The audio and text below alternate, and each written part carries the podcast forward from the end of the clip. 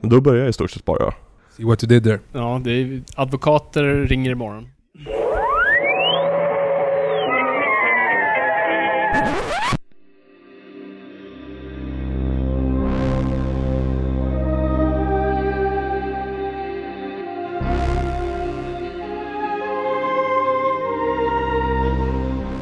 Det är ju faktiskt vi som snodde den från början, så att det är inga... Det gjorde vi. Den som du trodde var Göran Persson, men egentligen är jag basisten. Är jag, är, nej, nej, jag är fortfarande hundra procent säker på att det är okay, Göran Persson. Okej, fast du har hundra procent fel, för att jag tror till och med att vi liksom kollade upp vad som säger. Då började nej, jag tror, det, det, det stod vilken låt var det? Sverige med Kent. Precis. Det är Sverige, det är Kent, det är, det är väl Persson-åren, tung utandning, äh, lite såhär G V Persson... Ja, alltså jag så. Tycker också att det ja. Låter som Persson. Ja, men ja, det, det man, är inte, nej, det är inte Persson. Alla som lyssnar nu, lyssna på starten okay. på Kents Sverige och bara, säg mm. till mig att det inte är Göran Persson. Mm. Då skulle vi bara kunna lägga in här en fråga. Varför skulle Göran Persson räkna in Jockeberg? Bara så här, just putting it out there. Han säger ju, då börjar det stort sett bara tre, två och sen börjar spela gitarr. Men det, det kanske, varför tag, skulle han göra, ja. Kanske taget från någon presskonferens eller någon grej när han var på besök någonstans eller spelat i ett soundbite liksom. Mm. Så på samma sätt som vet han, Pete Postlethwaite som i Chumbawambas eh, vad heter han? I get knocked down but I get up again. Vet du? Det är mitt metall som att ta ett music matters bla bla bla, bla. Och det är taget från en film. Så ah. tänker om de kanske gjort samma sak och bara samplat någonting. Eller Guns N' Roses November Rain, Civil War är det ju. Det är ju åh oh, han lilla blonda uppåt näsa, skitsamma. Eh, eh, Steve McQueen. What we got here is failure to communicate. Den filmen. Mm-hmm. eh, Den inleder ju Guns N' Roses Civil War. Och ska också, brand new här, Oves kommande låt här kommer ju att inleda med Dan Ekborg. Vi har inte, jag vet inte om vi har kollat det. Oj. För det här spär, men då, har du gjort det seriöst? Ja, jag har gjort det. Vad har du gjort? Ja, den borde du faktiskt cleara. Ja, jag vet, men jag vet inte, så här, samtidigt om någon märker det så här, hey, we made it alltså. Nu ska vi också komma ihåg att vi inte är i vår vanliga kontext. Nu får du förklara vad Ove är. Ja, men precis, ja, nu får du lyssna skuld. Har vi börjat ens? Vi har börjat, jag vet inte. Ja, jo, men jag har ju en, en ödla som är halvstor på YouTube, mest i Malaysia, Indonesien för tillfället, men som alla stora influencers som växer ur sin eget format så börjar han göra en jullåt och en, och en fotbollslåt. Vi, nu släpps ju jullåten här nu om någon dag och vi har då samplat eh, Man bandade inte Kalle Anka inför. Ja, från Tomten och Fartlandebarnen. Exakt, för att låten då heter eh, Tomten, T V och Jesus, med andra ord de tre sakerna vi, vi mm. ägnar oss åt. Den jul. Kanske vi kommer prata om någon gång. Ja, men precis, exakt. Ja, den är en fantastisk film. Jag har sett om den nu, den Den är bra, den är bra, den är bra, men den är inte kanske riktigt lika bra som vi minns den. Tottenfartarbanan.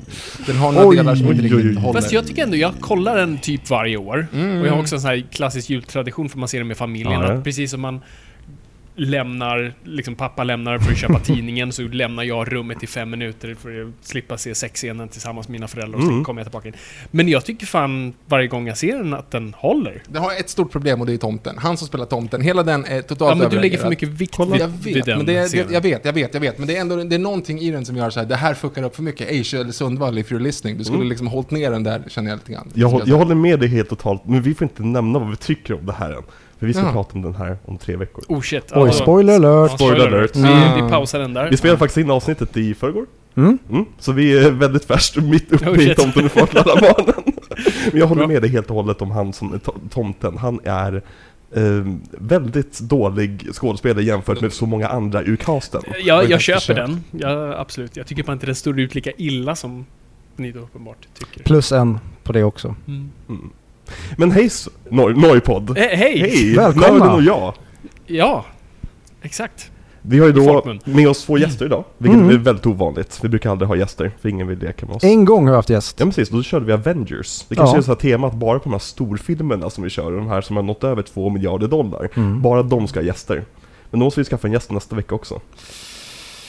Jobbigt. Ja, det blir jobbigt. Mm. Hur som helst. Här har vi då med oss Viktor Engberg. Japp, precis. Och Fabian Nordlander.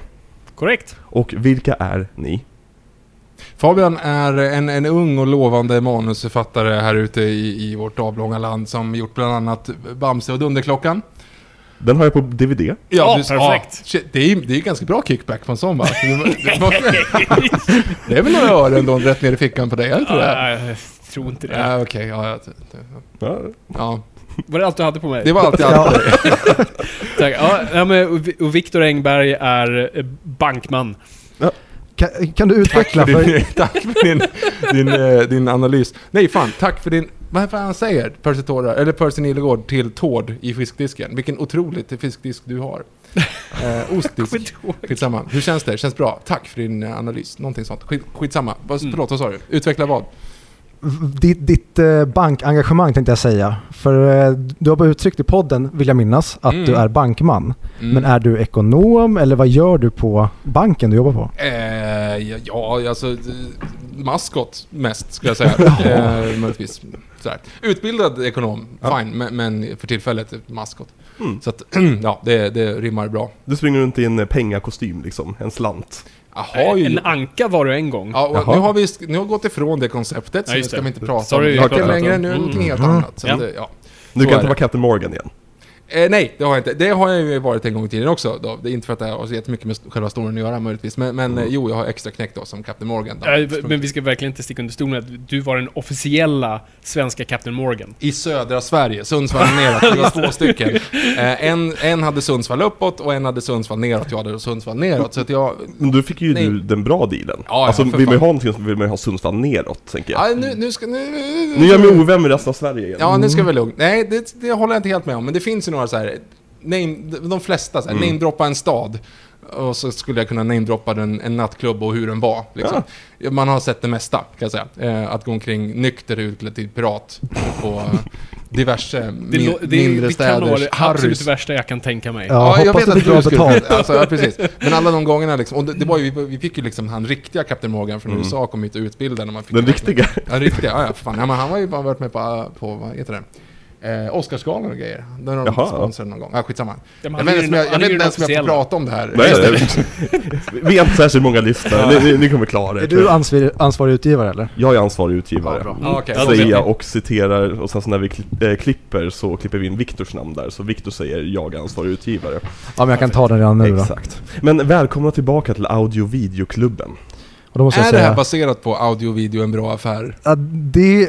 Sjung Viktor, sjung Viktor. Vår officiella, eh, eller vad säger man? Det är inte våran vignett, men efter han presenterar så sjunger jag, eller var det från första det, det avsnittet? Bör, det började med att jag sa välkomna tillbaka till Audio-videoklubben, även fast det var första, första avsnittet eller något sånt här.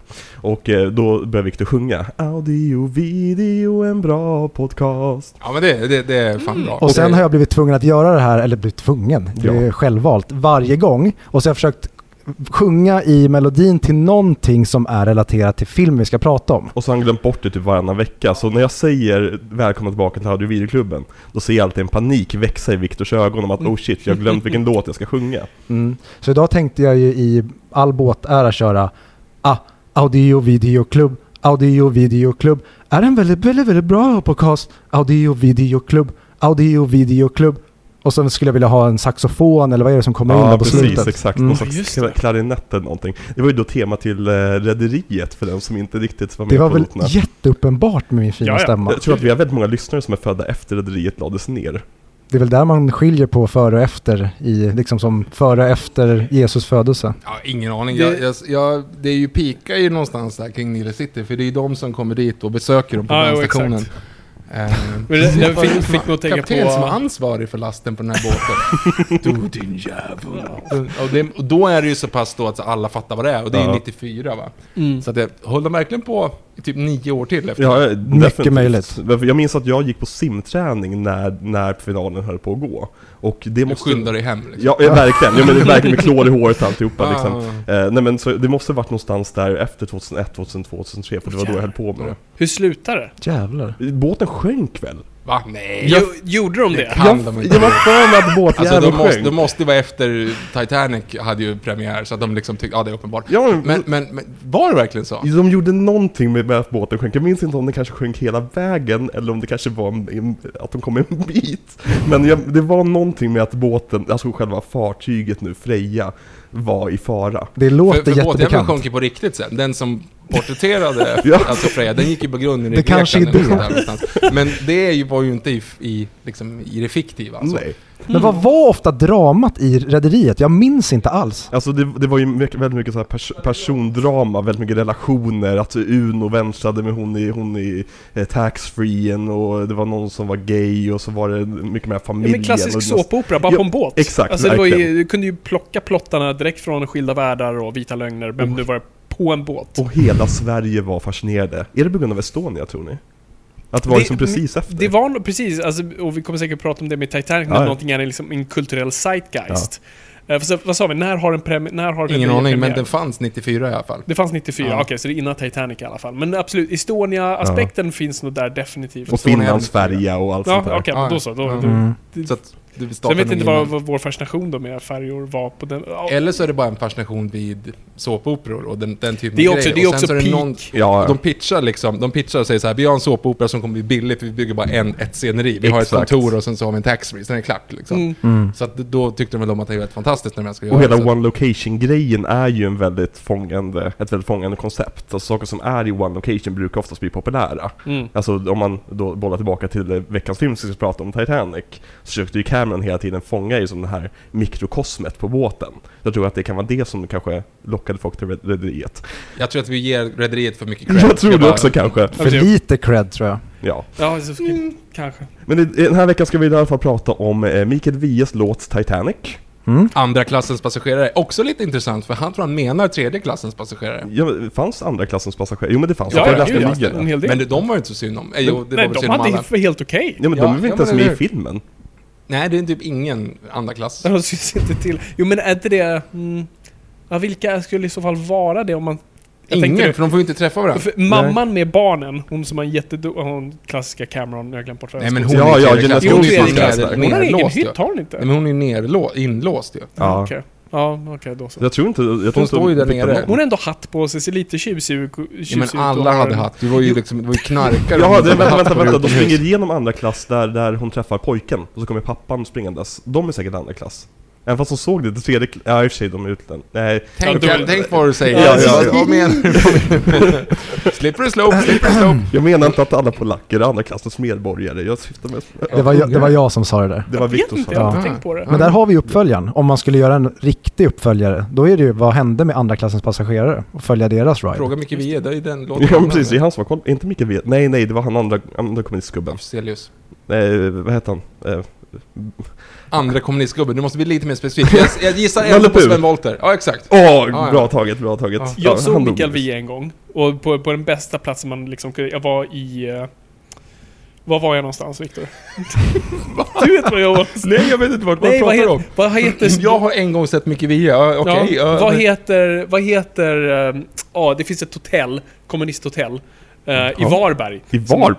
I, i Var, ja, det, det finns en excentrisk miljonär som bor där. Han är miljonär, miljonär och kommunist. Ja. Och han då bestämde sig för att göra ett hotell och ett badhus som heter Leninbadet. Um, och jag åkte förbi Varberg. Det var, vi, vi var tvungna att boka ett rum på dagen. Och det var bara det som fanns. Så vi tog ja, det. Varför inte? Um, med min kära hustru som liksom flydde kommunismen. Så vi kände lite sådär... Och så kommer vi dit till då receptionen och i hörnet sitter Mikael Wiehe. Bara, ja, men han måste ju ingå i liksom, scenografin. Han är som eh, Björn Hellberg och alla bokhandlare i hela världen.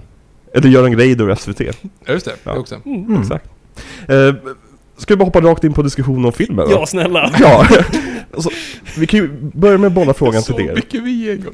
Okay, ja. Nej, nej, det, det, det, det, det, det är perfekt. Ja, vad gjorde han? Han satt i ett hörn. Okej, okay, okay, kommunisthotell. Ja, det tycker jag ändå. Om jag såg okay. något på ICA, det är ingen story. Då, då ska vi vara oroliga för resten av den här ja. podden. Men, ja. Jag gillade Fabians kommunisthistoria. Ja. Okej, okay. ja, ja. Tänk inte ner på din partner. Jag ska inte säga någonting, för jag sa ju att jag hade vinkat till hon som spelar Becks dotter en gång på Ikea också. Ja, den är riktigt weird. Ja. Men det var ju för att jag var inne i Beck-perioden när vi spelade in Beck.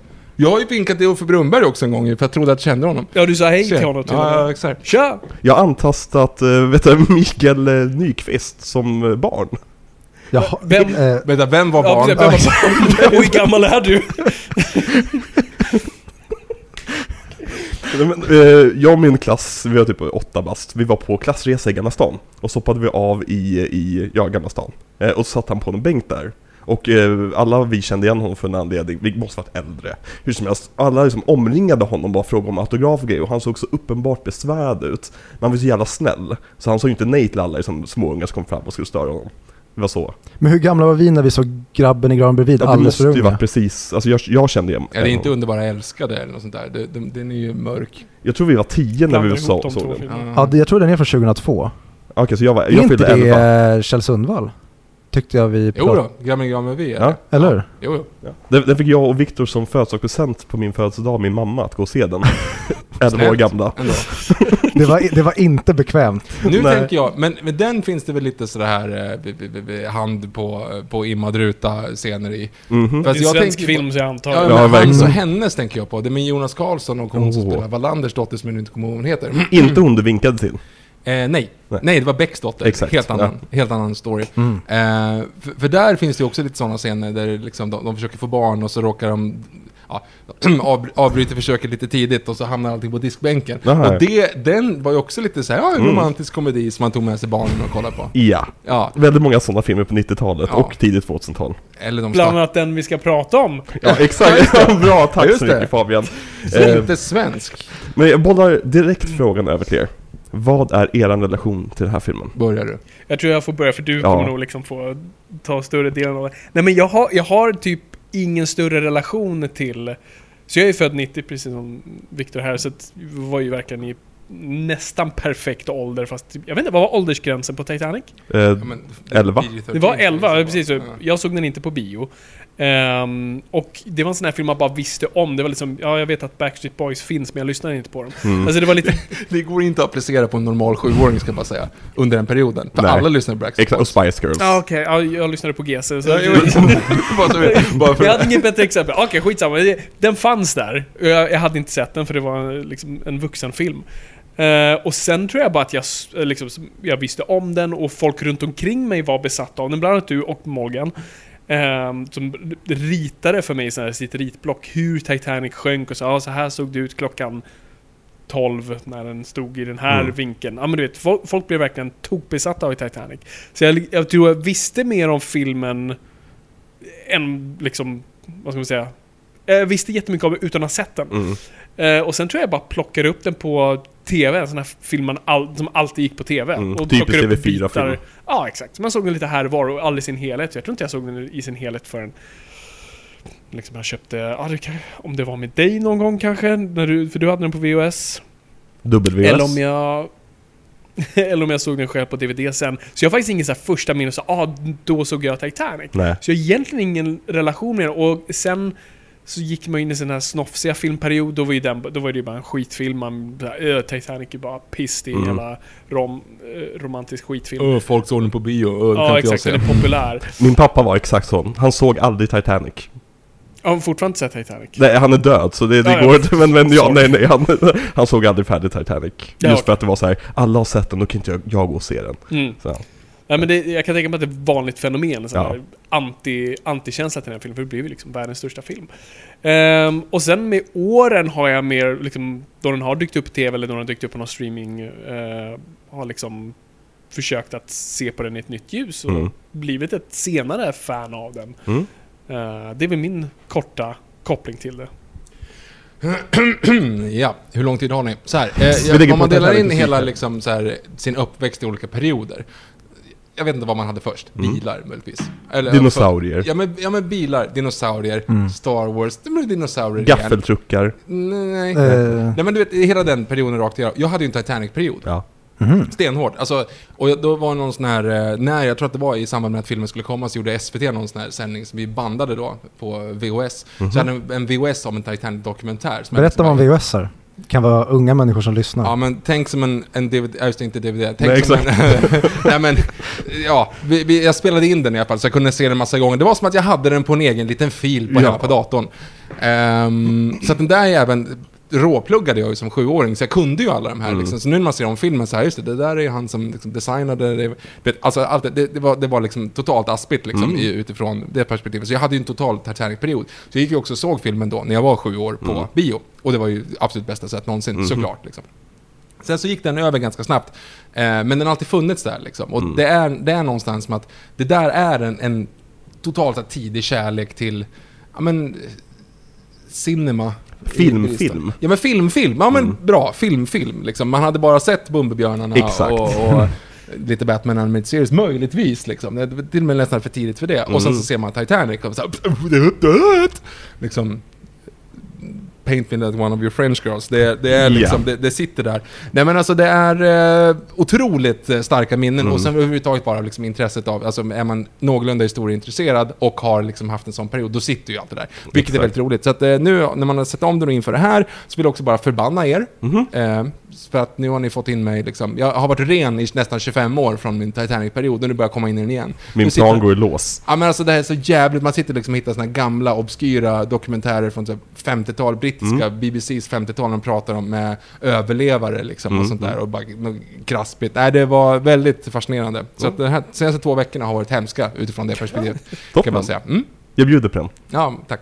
Och då undrar jag, hur pass accurate är filmen? Hur mycket har, de, alltså, har James Cameron bara dragit i röven? Vi, vi kommer kunna komma in i det. Ja. Alltså, den, är, den är jävligt accurate på många delar. Sen så har den såklart, alltså, problemet man ska säga med hela filmen, jag vet inte om vi ska börja med det här, ni kanske ska göra eran grej också. Så här, hela filmen är ju jätteväl researchad egentligen, men den är ju skriven helt fiktiv. Alltså Jack and Rose, för den som inte vet, Jack and Rose har ju inte funnits på riktigt. Va? Cal Hockley har inte funnits på riktigt. Alltså ingen av de här karaktärerna som egentligen som de på något sätt går igenom och har större integrationer med mm. har ju funnits på riktigt. Förutom då några. Och då är det Ismay ju... och Kapten. Ja, men Ismay, men han är ju typ inte med Nej. Riktigt. Och, och Andrews och de här, de är ju liksom... De, Molly de Brown. Är, Molly Brown, men det är ju cameos rakt genom hela. Mm. Så där har han ju liksom varit... Det är ju, det är ju några såna här grejer som är typ så lite nästan... Alltså, vi ser saker som... Han vet att kaptenen har sagt vissa saker. Ja. Så råkar då Jack Rose gå förbi när de säger det. Liksom. De är lite Forrest Gump i den filmen. Ja, när man gör lite ja. research hur mycket de snubblar på. Och även menyn på maten, maten de äter och musiken ja, ja. som spelas. Allt sånt där är ju nedskrivet. Ja, exakt. Så alltså, det... Lamm med mintsås liksom serveras. Det är inte den dagen dock, det var sista Nej, det dagen. Dag. Mm. Så det är fel dag. Men ändå, det är ändå liksom där det ligger sådana saker. Det var för att de, de missade ju middagen sista dagen ju. Så då kan, måste man ju visa någonting på första dagen också. Ja, de missade inte det. Den hann de ju käka. De gick ju inte på Nej, grund det, för en elva fyrtio. Men Rose och Jack är ju borta Jaha, och missar middagen. De är ju borta och knudlar i, i bilen och så vidare under den tiden. Det är så de hinner med alltihopa. För att det ja, finns folk som sitter med stoppklocka typ, och räknar typ, så, i och med att man vet exakt när Titanic sjönk och allt sånt där. Så finns det folk som har velat sänka den här filmen, no pun intended, eh, på liksom, historical eh, inaccuracies just med tiden. Men tydligen så är det verkligen som... Det, det, det tar lite för lång tid mellan att uh, de ser berget till att de går på. För det är ja. bara typ trettioåtta sekunder egentligen. Exakt. Jag tror att jag klockar in på typ en och en halv minut nu. Så att uh, ja, jag gjorde det. Det är inte så bedöm, dömande. Nej, det, ja. det man kan göra där och ju, korsklippning kan ju faktiskt... Ja, det är faktiskt det de gör. Du porträtterar det det de flera tids... Exakt, ja, exakt. Ja. Det är det de gör. Sant. Ja. Sant. Filmmagi. Mm. Så det var din relation till Titanic. Just det. Ja, ja precis. Ja. Victor. Den andra Victor. Vet du vad Victor är? Hur ska vi lösa det här? Vem är Viktor ett och vem är Viktor två? Ja, du, du föddes först. Ja, precis. Du är Viktor ett. Föddes först. Okej. Okay, ja, ja, vi tack. Kör så. Viktor två. Eh, nej, men vad fan är min relation till Titanic? Det var en film som jag den bara jag såg den någon gång och hade egentligen ingen relation till. Jag tror lite som då alltså din pappa att så här, nej men det där är töntigt. Mm. Det är alla tjejer gillar den, då gillar inte jag den. Mm. Och sen så såg jag den någon gång. Och sen så bara försvann den typ i mitt medvetande. För det var ingen film som intresserade mig. Jag gillade, det skulle vara mer pang-pang. Jag gillade mer Terminator två. Och sådana typer av filmer. Och sen så blir det som att jag återupptäckte den typ massa år senare. Och mm. kommer inte säga mer än så om min relation till den nu. All så. Right. Och du då? Min relation är väl mer åt ditt håll. Att jag upptäckte den när jag var alldeles för ung, eller i, i perfekt helt ålder kanske, och blev liksom helt besatt av den här berättelsen och den här storyn, och just att en filmfilm, en, en ordentlig cinematisk upplevelse. Där man inte, alltså, min första film jag såg på bio var Lejonkungen, och det är ju en cinematisk upplevelse, men inte alls på det här sättet. Det var ju som cartoons, det var ju påhittade saker. Och nu fick jag se som människor ramlar från, från höga höjder och krossas mot propellerblad. Liksom. Nästan och, som i Lejonkungen. Nästan som i Lejonkungen, mm. exakt. Och som en, en, en kärlekshistoria där det fanns sex, och det var ju som svettigt, och det var ju som att, alltså, det var så mycket som vaknade de dagarna. I Lejonkungen, precis. Ah, exakt. Ja. Nala och Sim- Simba är ju syskon, så jag vet inte. Ja, de tar det längre. Halvsyskon. Halvsyskon är inte ja, lika viktigt. Ja. Nej, men så, den här filmen, det var ju ett uppvaknande, alltså, som, som liten, liten knodd, att så här, det finns riktiga filmer där ute. Men också, det finns snygga tjejer där ute. uh, och det, Kathy så, Bates. Exakt, Kathy Bates. Du, inget fel på Kathy Bates. Så... Nej, det var det jag menade. Ja, precis, exakt. Mm. Nej, men så liksom, och min kusin minns jag, han var jätte... intresserad av just de tekniska aspekterna av det här. Han var ju precis som du, alltså, såg massa dokumentärer och läste böcker, hade ju så här uppslagsbok där man hade som hela skeppet. Eh, nu vet man som Star Wars hade också med eh, bild, grafik, böckerna. Eh, man kunde verkligen kolla igenom varenda litet, litet rum på skeppet och allt sånt där. Så han hade den här dubbel-V H S:en, va? Och den såg vi varje gång jag var över. Och våra föräldrar tyckte vi var jättekonstiga för att vi hade gått och suttit och kollat på Bond innan. Och så gick jag till och kolla på Titanic. Men eh, ja, så det, det är min relation. Sen så har den alltid stannat kvar med mig. Alltså jag har alltid älskat Titanic. Det var ju som Titanic, Aliens och The Abyss som fick mig att känna att James Cameron är min favoritfilmskapare. Och eh, jag tänker spoila min eh, relation till den här filmen helt och hållet. Och jag tycker att det här är en av de bästa filmerna som någonsin gjorts fortfarande. Varje gång jag ser den så blir jag lika tagen över hur matematisk James Cameron är, men ändå lyckas få in den här känslan på det matematiska. Men eh, tal om det, vad, vad, vad tycker vi om filmen? Vad, vad, vad tyckte du den här gången, Fabian? Um, nej, men just eftersom jag inte sett den tok mycket och just sett delar och, och så varje gång jag ser den nu så känns den just lite mer rikare och jag kan se mer grejer och uppskatta den tekniska aspekten. Nej, men jag, jag, är, jag är lite delad kring den här filmen. Um, För på ett sätt tycker jag den är briljant. Mm. Och på ett sätt tänker jag att den kunde varit mer briljant, fast ändå inte. Jag vet inte hur jag ska formulera mig kring det här, men på ett sätt James Cameron var briljant i hur han valde att iscensätta hela mm. grejen. um, Jag tycker ju kärlekshistorien kanske inte riktigt det, Det, det funkar inte för mig riktigt. Jag tycker den är lite jättebra skriven. Jag, jag, den känns mer som ett, ett verktyg för honom. Och det, det är lite det som är grejen med Cameron. Cameron ser saker som spikar och han är en hammare. Eh, och det är skitsmart. Så jag kan uppskatta det på ett, liksom, på, på, på ett tekniskt plan, på, på egentligen ett storydrivet plan och, och också ett marknads, på ett marknadsföringsplan.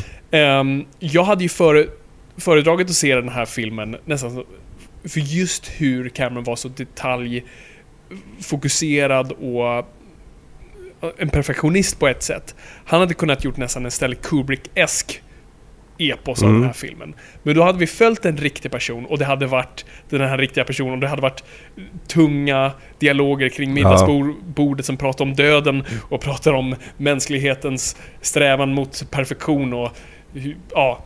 Oh. Och det, det hade blivit en jätt, säkert en jättetråkig film som floppat. Men, men som nu, hade älskat. Exakt. Mm. För det, det hade nog tilltalat mig mer. Men samtidigt har han liksom lagt in den här, det här godiset för att vi ska kunna äta grönsakerna. Mm. Så jag, jag köper det på ett plan. Oh, men, oh. Men, men för mig så är det inte liksom, det, det är inte det jag connectar kring. Och jag tycker det, när man kollar på hur det är skrivet, och jag kom utifrån ett manusperspektiv mm. liksom, och vi kan gå in på där det faktiskt, alltså manuset är briljant, för det tycker jag det är. Mm. Men när det just kommer till kärlekshistorien, då känns det mer så, som Cameron försöker, han använder sig av verktyget för att komma till det han egentligen vill göra. Mm. Samtidigt som det är skitsmart. För sen för mm. det jag försöker, för det jag har ju tänkt på de här dagarna nu. Tack också för att ni har förstört min, liksom, min allmänna arbetsvecka, för att jag tänkt på de här grejerna.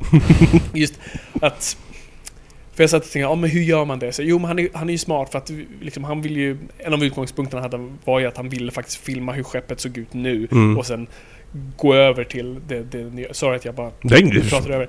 Ehm, och då behövde han ett sätt att göra det och inte bara visa oss det, utan han, måste ju, han, han är ju smart här än en gång. Vi kan inte bara visa ett, lite kamerabilder på skeppet idag och sen bara gå över till hur det var förr, utan vi måste ha perspektiv, vi måste ha story bakom det. Känslomässig core. Exakt, mm. och det är skitsmart. Så då kommer man på den här grejen med att det finns en gammal karaktär och så finns det här halsbandet, så okej, okay, så vem är den karaktären? Men nu måste varit här, okej, okay, och jag, publiken kommer ju bara sitta och vänta på att skeppet ska sjunka. Ja, exakt. Jag måste få dem engagerade. Precis. Ja, men då måste jag ha karaktärer som, ja men det, och så Och så tänker man den logiska vägen han går och tänker mm. så här, ja, jo men, jo, men vad, annars, vad annars ska du göra? Han måste också om du vill ha en film som folk ska se. Han måste också förbereda eh, publiken på hur den kommer sjunka. Mm. Vilket han gör på många olika sätt. Men just att placera en karaktär från tredje klass är ett perfekt sätt att kunna springa igenom skeppet och visa alla de här bitarna som sen, sen kommer vara så otroligt viktiga. Så det är en väldigt bra bit av just manusfattandet att liksom komma på alla de här nödlösningarna för att, få, för att spektaklet ska kunna få prata för sig själv sen. Mm.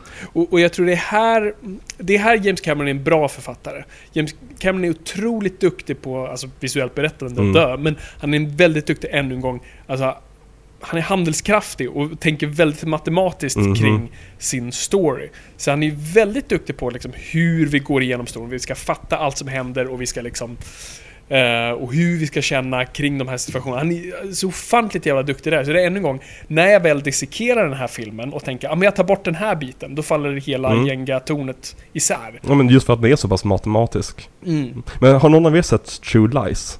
Ja, ja. Vad tycker ni om den filmen? Nu var det jättelänge sedan jag såg den. Ja. Men, och jag skulle jättegärna vilja se den igen. Uh, för jag minns det som... Jag gillar den. Från sist då, då jag såg den. För, mm. alltså, utifrån ett face-off-perspektiv. Alltså man tyckte att den var en... en man fattar det, att den inte är en bra film på det sättet. Utan den är liksom nej, men det, spännande det är lite och bra samma sak för det där. Den är. Du, du ännu en gång uppskattar hur duktig Cameron är på att exakt. Konstruera en film, även no- alltså True Lies, när du bara pitchar det mm. i ditt huvud, så är det som, det skulle kunna varit Twins. Det är en väldigt fransk alltså, film. Det, det är liksom, han är en romcom typ liksom, han är agent om dagarna med en pappa och, och, det finns och ingenting och som inte säger att det hade varit mister och missus Smith. Nej men exakt. exakt. Och så kollar du på det bara så otroligt väl oljat och så otroligt välgjort och liksom varje exakt. Scen sitter perfekt och än en gång Schwarzenegger ska inte passa in så honom. Han nej. Gör det för Cameron vet exakt hur han ska liksom bara placera honom. Ja.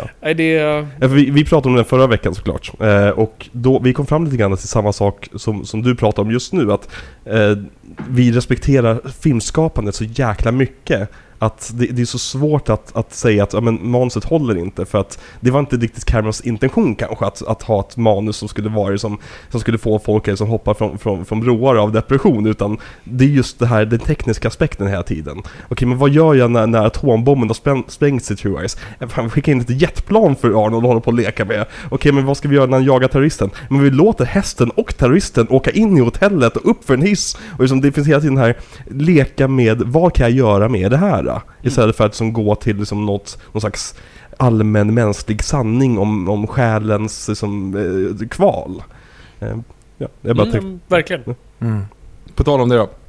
Har du sett, eh, den heter ju A Night to Remember på engelska, men Titanics undergång på den svenska. Alltså, alltså den, den från femtioåtta. Nej, jag har faktiskt inte gjort för det. Den, handla, den är ju så. Den är ju face value. Den är ju liksom, den här, den här personen gjorde så, den här personen gjorde så, den här personen mm. gjorde så. Och sen är effekterna av som femtiotalet liksom. Ehm, och det, det håller ju inte riktigt. Nej. Och framförallt, för då tittar du, framförallt, då börjar du kolla lite grann på tapeten. Och då tänker jag också lite grann så här, varför ser jag inte i så fall en dokumentär? Mm. För det har ju ja. redan gjorts. Allt det där har redan gjorts utifrån det perspektivet. Liksom, att, att man får besöka alla olika delar. Liksom. Precis. Eh, jag såg däremot en, en, jag vet inte ens vad det var, jättedåligt poddmaterial just nu. Men jag såg en grej på YouTube. Mm-hmm. Eh, om ni, jag tror att de heter True Heroes of Titanic. Och sånt där, de som handlar om de som är nere i maskinrummen. Mm-hmm. Eh, och där är det ju liksom... Och det är, det är ju... det är ju dramatiserat, men mm. det är ändå liksom baserat på deras ögonvittnesskildringar, så att man har ju försökt göra det så pass ja, verkligt, det är helt roligt som möjligt, för de var ju tvungna att hålla igång skiten. Mm. Alltså hade de bara gått därifrån, då hade det gått, sjunkit på en timme, men de ser ju till att hålla alla pumpar igång, yeah. alla elektricitet, det är liksom, det är de som ser till att folk räddar sig, och genom att göra det så är det med inlåsta skeppet när det sjunker liksom. Exakt. För att de, de håller ju ut så länge de bara kan. Lite grann som orkestern. Ja, eller? Lika viktig ungefär eller, också. Om, man mm. gjorde, om de verkligen gjorde så. Det är också en eh, om del twistade lärde. Nej men alltså ja. där har du ju till exempel en, där har du ju en story. Mm. Men då är det ju bara svettiga män nere i en mörk källare liksom i hela filmen. Det är klart exakt. Att det kanske inte riktigt är lika spännande rent visuellt. Så att jag, jag förstår verkligen varför man gör det. Dock ska det sägas, jag har en, en tanke, jag har inte kommit så långt i den här tanken. Jag, ge, mm. ge mig bara liksom så här. Den är jätteväl researchad, det är den. Ja. Men han tar sig friheter framförallt på en karaktär som är Murdoch, eller? Murdoch. Ja. Är det han som skjuter? Exakt, han skjuter sig själv. Och det finns det ingen bevis för. Nej, eh, det, det fanns bevis för att det sköts på Titanic. Exakt, exakt. Och, och han var ju hjälte i sin by. Och de blev ju asförbannade. Ja, ja, ja, ja, men stämde inte familjen? Ja, stämde inte fan, men de, han, han åkte dit och bara om ursäkt i alla fall. Ja, det är ju bra. Och det har ni erkänt i efterhand liksom, att han gjorde det här utifrån ett filmperspektiv. Mm. Alltså varenda gång han behövde en karaktär som skulle agera irrationellt eller elakt, så att då skrev han till den. Ja. Då finns det ju liksom Lovejoy där som ska vara ute och liksom precis. Jagar någon med pistol trots att, sju- att skeppet sjunker. Det är så, så hittar man på den karaktären och sätter in den. Aha. Men du låter ju aldrig någon av du, liksom, du, du ser ju aldrig ner egentligen på de, de äkta karaktärerna då, förutom egentligen då honom. Sen ska man säga och den också, var ju inte helt ologisk den kopplingen som Cameron gjorde med honom. Nej, nej, nej, nej men han, han vet försvinner att... mystiskt, ingen riktigt vet varför. Jo, men det var också femton hundra personer försvinner mystiskt. Så ja. att jag menar, det, det är liksom så här... Alla sköt sig. Skeppet, skeppet sjönk aldrig egentligen. Nej, nej. Det, det ligger här ute James Cameron använder för inspelningen. Ja, exakt. Jimmy Hofas. Jimmy Hofa och Elvis sitter där och har det som privatbostad nu. Ehm, nej men, och, och där finns det några saker som han tog lite väl mycket frihet till sig. Mm-hmm. Och då skulle jag bara så här, för när man tänker på det, mm. då börjar man också tänka så här, okej, okay, här sitter vi nu och tittar på en kärlekshistoria med liksom världens, alltså det är liksom Leonardo DiCaprio och Philip Seymour Hoffman liksom. Det är ju svår, jättestora skådisar. Och när det, alltså när man kommer ner till kritan så ser man det för kärleken och det är lite, det är lite naket och det är lite så här quips och, de, och liksom, det är de som typ hånglar lite grann så att, så att um, utkiken inte ser isberget. Det är också mm-hmm. lite så här, men varför gör ni så här? För det är fortfarande femtonhundra personer som dog mm. i det här. Det var liksom det var barn som frös ihjäl. Liksom. Exakt. Är det här kosher verkligen? Det är lite som Schindler's list-argumentet nästan. Ja, nej, det är det. Ja, okay. ja, men inte, inte. Fast in, nej, ingen rak parallell. Schindler's list, hade du lagt in liksom att Oscar Schindler också var lite hunkig så hade du liksom, ja, då har du Schindler's list. Ja, men men så här, om jag bara, tank, tankeverksamhet här mm. då. Lek med tanken att... För kän, tycker ni är så här, bara svara ja eller nej. Känns det okej okay att lägga in en kärlekshistoria på Titanic i filmen? Ja. Ja. Wow. Ja men, det, det har passerat tid ett lång tid. Gillar, men det är absolut ja. okej. Okay. Okay. Då tänker vi så här då. Då, då pitchar jag en film här. Det är sommarlov. Det är, det är förintelsen. Oh. Det, är, det är sommarlov.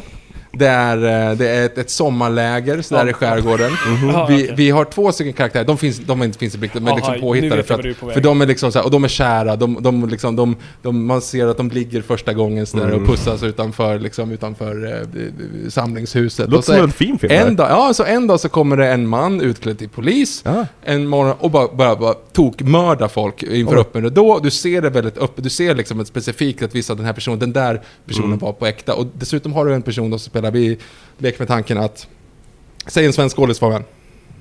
Persbrandt. Persbrandt spelar eh, en sexton-årig flicka. Nej, men jag tänker på Aliens Baterboy där till exempel. Ja, Ali, det, det men, hade inte funkat. Nej, jag vet men, liksom, och så bara så fejkade då liksom att Aliens Bater, ja men han han tog betalt för mm. för att liksom för den här flickan som som skulle gömma sig i jordkällor. Han var i jordkällor men han tog betalt för att göra det mm. liksom. Så ja men det passar bra för storyn, det skiter vi i liksom. Mm. Känns det bra? Ska vi göra den filmen? Inte idag kanske. Det, det, är, en, det är en väldigt bra tankeexperiment, och där är ju frågan då, så vad är det Titanic gör? Är det är det tidsaspekten som gör det okej? Okay?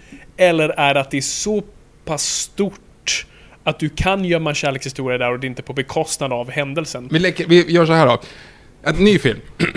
Vi är, det, är, det, handlar om en, nej men, det handlar om en konferensresa till Estland. Okej. Okay. Eh, nej, nej. Och det är två stycken som är väldigt kära. De är liksom egentligen de är gifta på varsitt håll. Nej, det blir fel. De, de, de, de är från, nyligen frånskilda. De skulle aldrig se kärleken igen. Men under den här konferensen här med det här Interkalkyl A B så, så liksom fattar de tycke för varandra. Och på vägen tillbaka över Östersjön då. Så, och så träffar vi också... han heter han då, Pierre Isaksson då. Eh, trubaduren där och, och han, han ja. de, de vill eh, just det, skeppet Estonia är poängen, och ja, så ja, går det dåligt och så, och så har vi Pierre Isaksson då som en äkta karaktär då som, mm. som tar betalt för att få plats i livbåten, du vet, hitta på en sån sak som mm. är, och det är Reine Brynolfsson som spelar honom. Hade det varit okej? Okay? Det hade varit mindre okej okay, tror jag.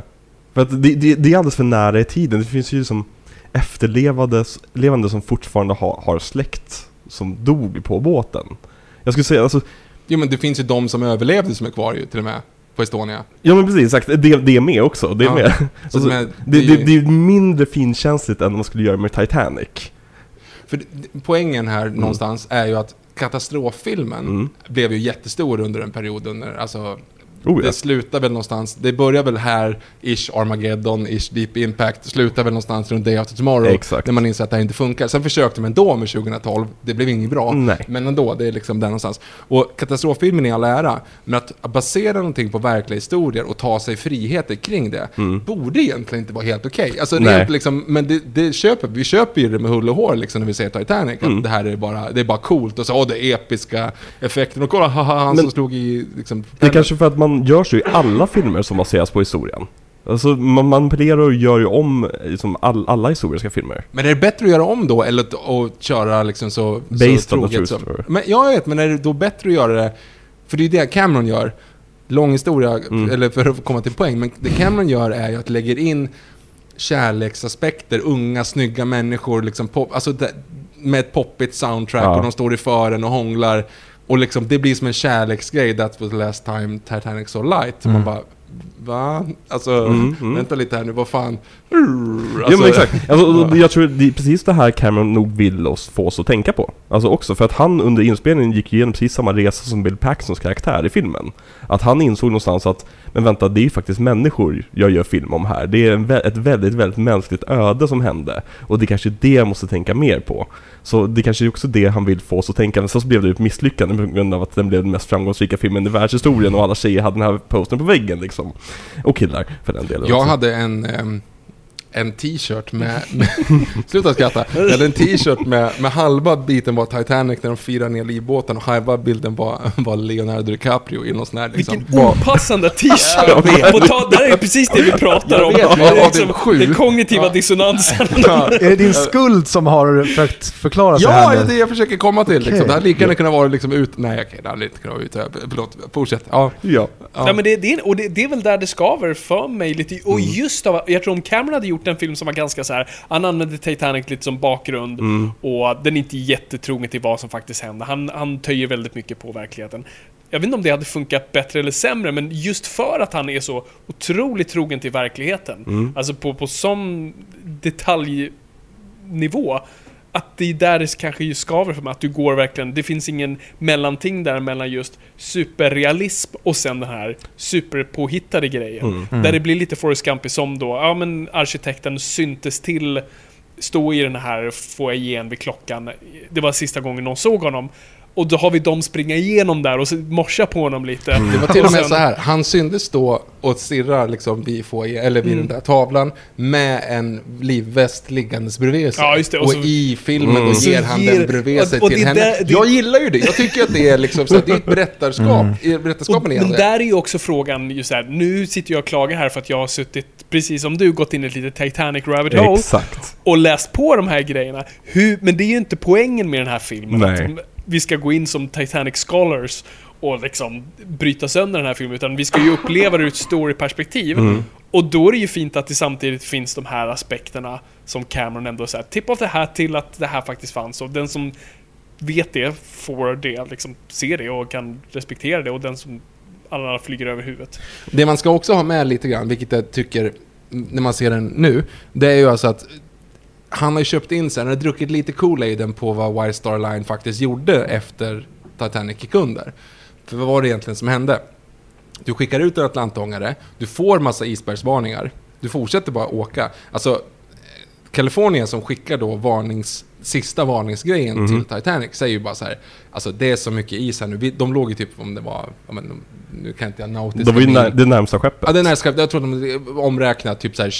två mil framför dem liksom. Mm. De hade ju stängt av sin radio. Ja, precis, tio minuter innan. Ja. Uh, ja, det var otur, ska jag säga. Det var inte meningen. Ja, nej, men gre- grejen var så här. Alltså, de ringer, eller telegraferar och säger bara så här, hörni, det är så jävla mycket is nu här. Vi stannar. Vi slår av vår, våra motorer, så ligger vi oss här och väntar på att solen går upp. För att mm. vi kommer, det går inte att köra. Liksom. Och de ignorerar ju det mer eller mindre. De bara, ah, fuck it, liksom. Och så fortsätter de åka på. Och i det läget, det är ju liksom bara så här, det är ju bara där skulle man ju liksom sagt att hörni, vänta lite här nu. Och sen så har du hela perspektivet när de går på mm. så stänger de ju till tredje klass. De liksom sorterar in verkligen så här, de som har betalat mest får gå, gå ombord. Eh, du har ju varsin, du har ju styrbord och babord som styrs då av Lightholder och Murdoch på varsin sida. Murdoch är ju han som står och släpper det på män. Mm. Lightholder gör ju inte det. Nej. Så han står ju även fast, alltså båtarna är ju mer eller mindre tomma. Mm. Du får plats med om det är sextio pers och första sänks med tjugoåtta. Exakt. Bara för att det är bara män kvar. Men vad gör ni? Varför sänker ni? Det är liksom, ni vet att ni har hel- och dessutom har det liksom första början då för få livbåtar. Mm. Liksom, allt är så jävla arrogant. Liksom. Mm.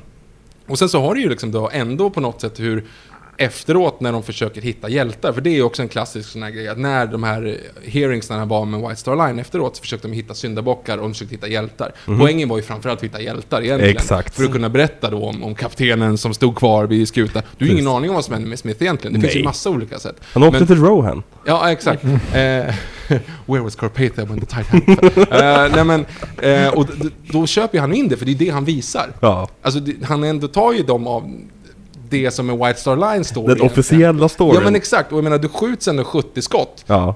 Ombord ish liksom. Du sjuttio. Ser, ja, de, de, de enligt vissa liksom så här, att det, det var Lovejoy Ja, ja men precis. Ja. Nej, men alltså, och då försöker de ändå liksom, och det är ju jättemycket folk som har pratat om i efterhand hur folk dränkte varandra mm. genom att de som var i båtarna, folk simmade ju kapp dem. Exakt. Men de liksom stod med åror och bara tryck ner dem liksom, för att de inte ville att de skulle komma på. Mm. Det finns ju jättemånga ögonvittnesskildringar som liksom bara lever i total skuld efteråt för vad de gjorde, vad de faktiskt gjorde ja. När man är upp och nervända. Det var ju två livbåtar de inte lyckades sjösätta som de liksom låg och bara guppade. Och de som var ovanpå dem, de var ju verkligen, de låg liksom bara liksom och slog bort folk hela Precis. Tiden. Det var ju så de mer än de överlevde och höll sig varma och hålla bort folk bara från att inte liksom dra ner dem. Men allt det här är ju mänsklighetens liksom absolut värsta liksom mm. ur, säg ett ord, vår mörka sida. Ja, men mörka sida, mm. exakt. Och det, det finns, ser vi ju ingenting av. Nej. Du ser ingenting av. Eller det. Lite, lite granna möjligtvis inom i vattnet att de håller på att trycka ner varandra. Nej, och du, det, det är typ lite panik. Ja, men och, exakt. exakt. Ja, de men, de, men det är de inte så här, ner det. Men det är ju inte, ja, exakt. Men det enda, det finns, en bort, det finns lite bortklippta scener, men om ni har sett dem. Mm. Eh, fantastiskt förut, jag hade inte sett det tidigare. Det var ännu värre för mitt, min hjärna. Men då i alla fall så, för Jack gör ju det till det. Det kommer ju någon och vill klättra upp på... på mm. äh, ja, det är inte mer än originalet. Nej, det är inte okay. originalet. Då säger han bara, liksom, bara så här... pekar på honom bara, du, du kommer inte nära här för då måste jag bli våldsamt. Mm. Och det är det enda du ser. Han bara, ja. oh, sorry, och typ simmar iväg. och bara, ja ah, okej okay, hörni.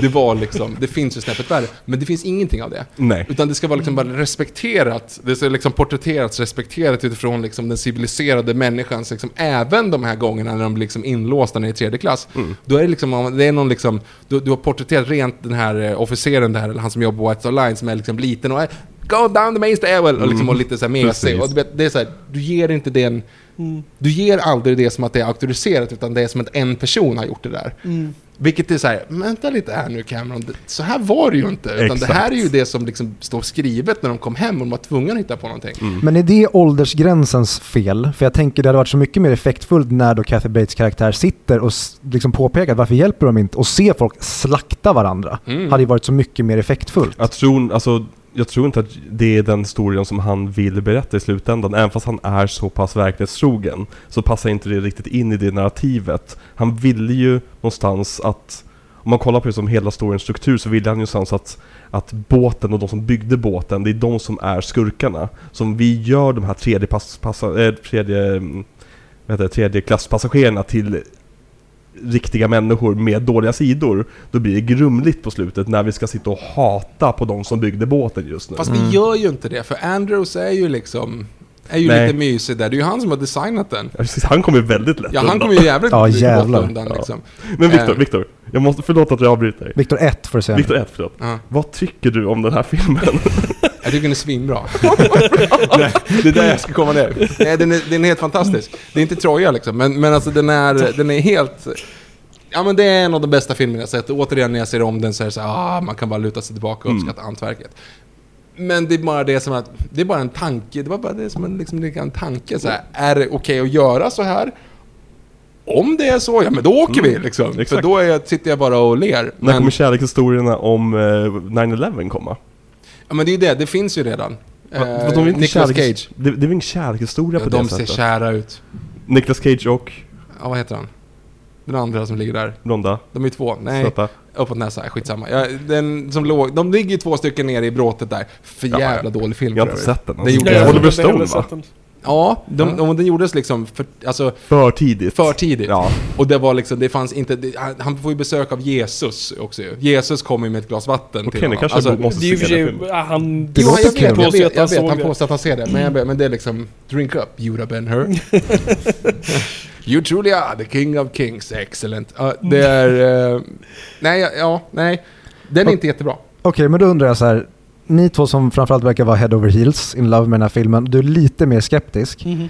Vad Victor två pekar ni, ja, precis. Victor två pekar på Victor ett och resten av crewet här. Eh, tycker ni jättemycket om delarna i nutid? Eller accepterar ni dem? Jag tycker att det ramar in det på ett bra sätt. Ja. För att det är lite grann samma sak. Inga jämförelser i övrigt. Vilket man har kunnat fucka upp med Jurassic Park Dominion ska jag bara säga när de hade den här flashbacken, vilket de inte vilket de strök. Du har suspension of disbelief utifrån att dinosaurierna såg inte ut så här.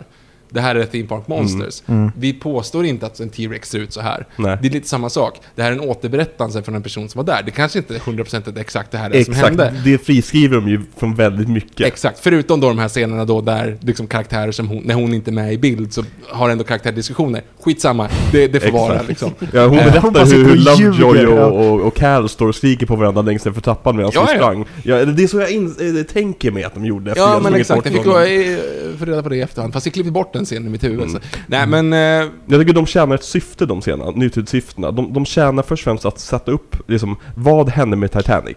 Så att vi vet vad som kommer hända när vi sen ser det hända. Det är samma sak som Inception gör egentligen. Att de, de ger en jättemycket regler i början av filmen. Så att sen när det roliga väl händer så sitter vi bara och vet vad som händer. Men behövs det med Titanic? Jag tror att det behövs. Det, det, det, det är en sån otroligt stor båt och det är komplicerat hur, hur ett skepp sjönks. Alltså man kan ju bara säga att det blev hål, den sjönk liksom. Men på det här sättet skapar vi först och främst den här kontrasten mellan den väldigt sterila och väldigt liksom, vetenskapliga bilden på vid fjorton tjugoåtta, nu var det inte just fjorton tjugoåtta, jag ser hur det reagerar, eh, så, så sjönk den sådär. eh, vi får den biten som sen får kontrasten till det känslomässiga när det bara är känslor en stund. Och sen så springer de igenom båten och det är som allting ligger på varandra. Det så hade vi bara fått bitarna i början av filmen. Om det hade varit hela filmen, då hade jag hatat de bitarna. Men kontrasten den ger till resten av filmen tycker jag behövs. Och det blir ett sånt jävla mindfuck också när man klipper tillbaka till de bitarna. För man, man är så inne i just det här mikrokosmet på båten. Att just, just det fan, Rose är gammal ja. Vi sitter och får en berättelse berättad för oss här. Just det. Och det gjordes man inte taget. Saving Private Ryan är ju samma sak. Ja, alltså, samma typ av morpheffekt där också. Ja, ja, ja precis. Fast med en twist. Eh, nej, men de har ju liksom... Det var ju så man gjorde film då.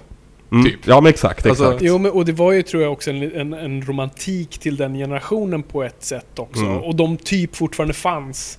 Och jag, jag tror det där man ser väldigt en stor koppling, just att vi är på väg att förlora de här personerna. Vi måste berätta deras historier. Och det är därför man kastar Gloria eh, vet du, eh, Stuart. Exakt, i, i den typen av rollen också. Den här som Hollywood-legenden från förr i tiden som ska så komma mm. tillbaka och liksom ge oss en bild in i dåtiden igen.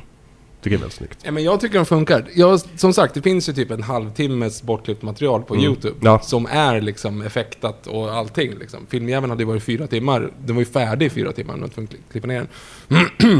Får, får jag bara kasta in ja. en, en fråga där?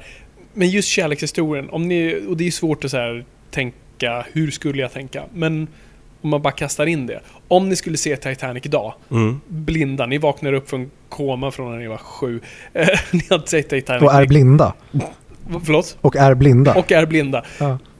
Och, ni, och få tillbaka synen. Ni ser Titanic nu. Jag hade ju varit mer imponerad av iPhonen. Men, men, men vad, hade, vad hade ni tyckt då? För jag känner också att det här är så målad av ja, än en gång, exakt. Hur en film kommer in i, i sidekasten. Så här nittio, det här var så nittiotaligt. Alltså DiCaprio är nittiotalsansiktet liksom personifierar det. Och det är mitt i, jag vet inte varför jag återvänder Package Boys. Men det är, det är liksom, jag vet inte, det är någon koppling där. Ja, men det, det är uh, samma typ av lugg liksom. Ja, men och hela boyband-fascinationen ja, ja. Och just ha flickidoler var liksom, det pikade då på ett sätt. Mm. Um, och skulle man göra den här filmen idag med Steve Buscemi istället? Steve Buscemi? Nej. Jag är med Timothy Chalamet eller något. Nej, men för jag tänker till, om man ska dra liksom en modern liksom, parallell till, till en, nu har jag inte en film, men har jag en se Tjernobyl. Mm.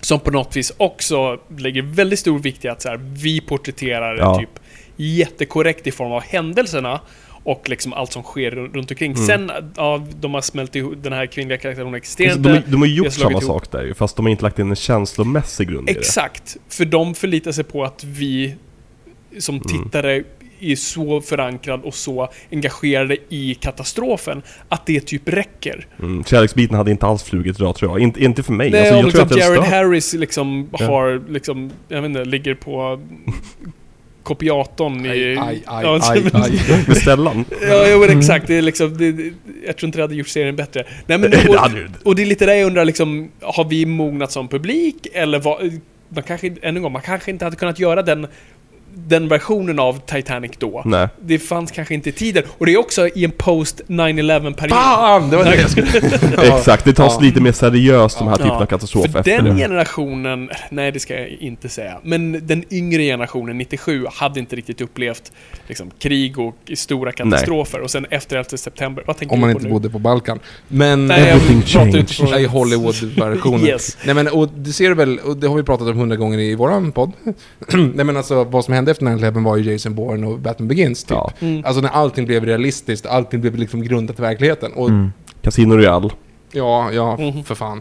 Jag menar, och det, det är där någonstans, det är det som inte fanns då. Så du måste tänka bort den liksom, filter. Mm. Ja, men det, och det är det jag menar. Liksom, att, så här, jag sitter ju och beklagar mig på att det finns bitar som inte riktigt funkar för mig.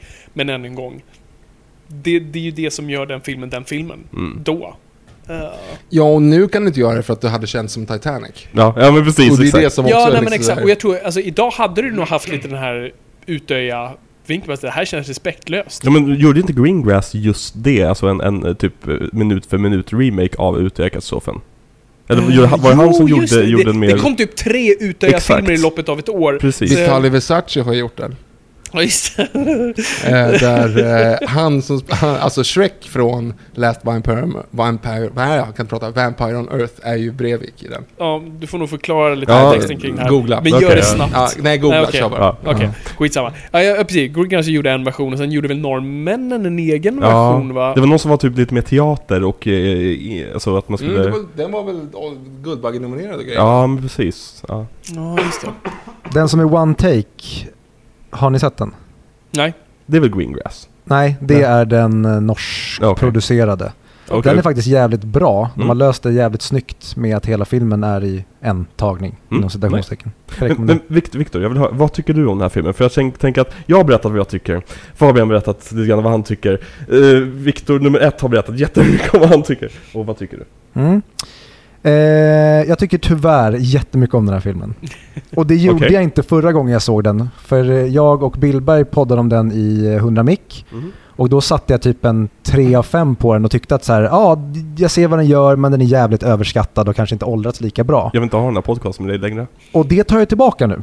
Jag vill För, ha den här podcasten med dig. Ja, och jag satt och gnällde på Cal och hur nyanslös han var. Men det funkade det skit på den här gången. Och jag tyckte han var underbar bara i att han ville bara typ slå sin fru, kändes det som stundtals. Och jag förstod inte riktigt någonting. Men det, saker funkar den här gången, tyvärr. För jag hade velat vara mer motvalls. Men det jag har klagat på, det är tyvärr de moderna bitarna. För det tar mig ur filmen helt. Mm. Och jag förstår vad det fyller för syfte, alltså tekniskt och berättarmässigt. Men emotionellt så tas jag ur hela... Framförallt när de klipper tillbaka. Och jag är så ointresserad av vad Bill Paxton sysslar med. Det är Bill Paxton också, verkligen. Utom i True Lies. Ja. Då är jag jätteintresserad av vad han sysslar med. Bill Paxton True Lies är ju mästerklass i acting. Mm. Nej, så att jag tycker att den tyvärr är jättebra. Mm.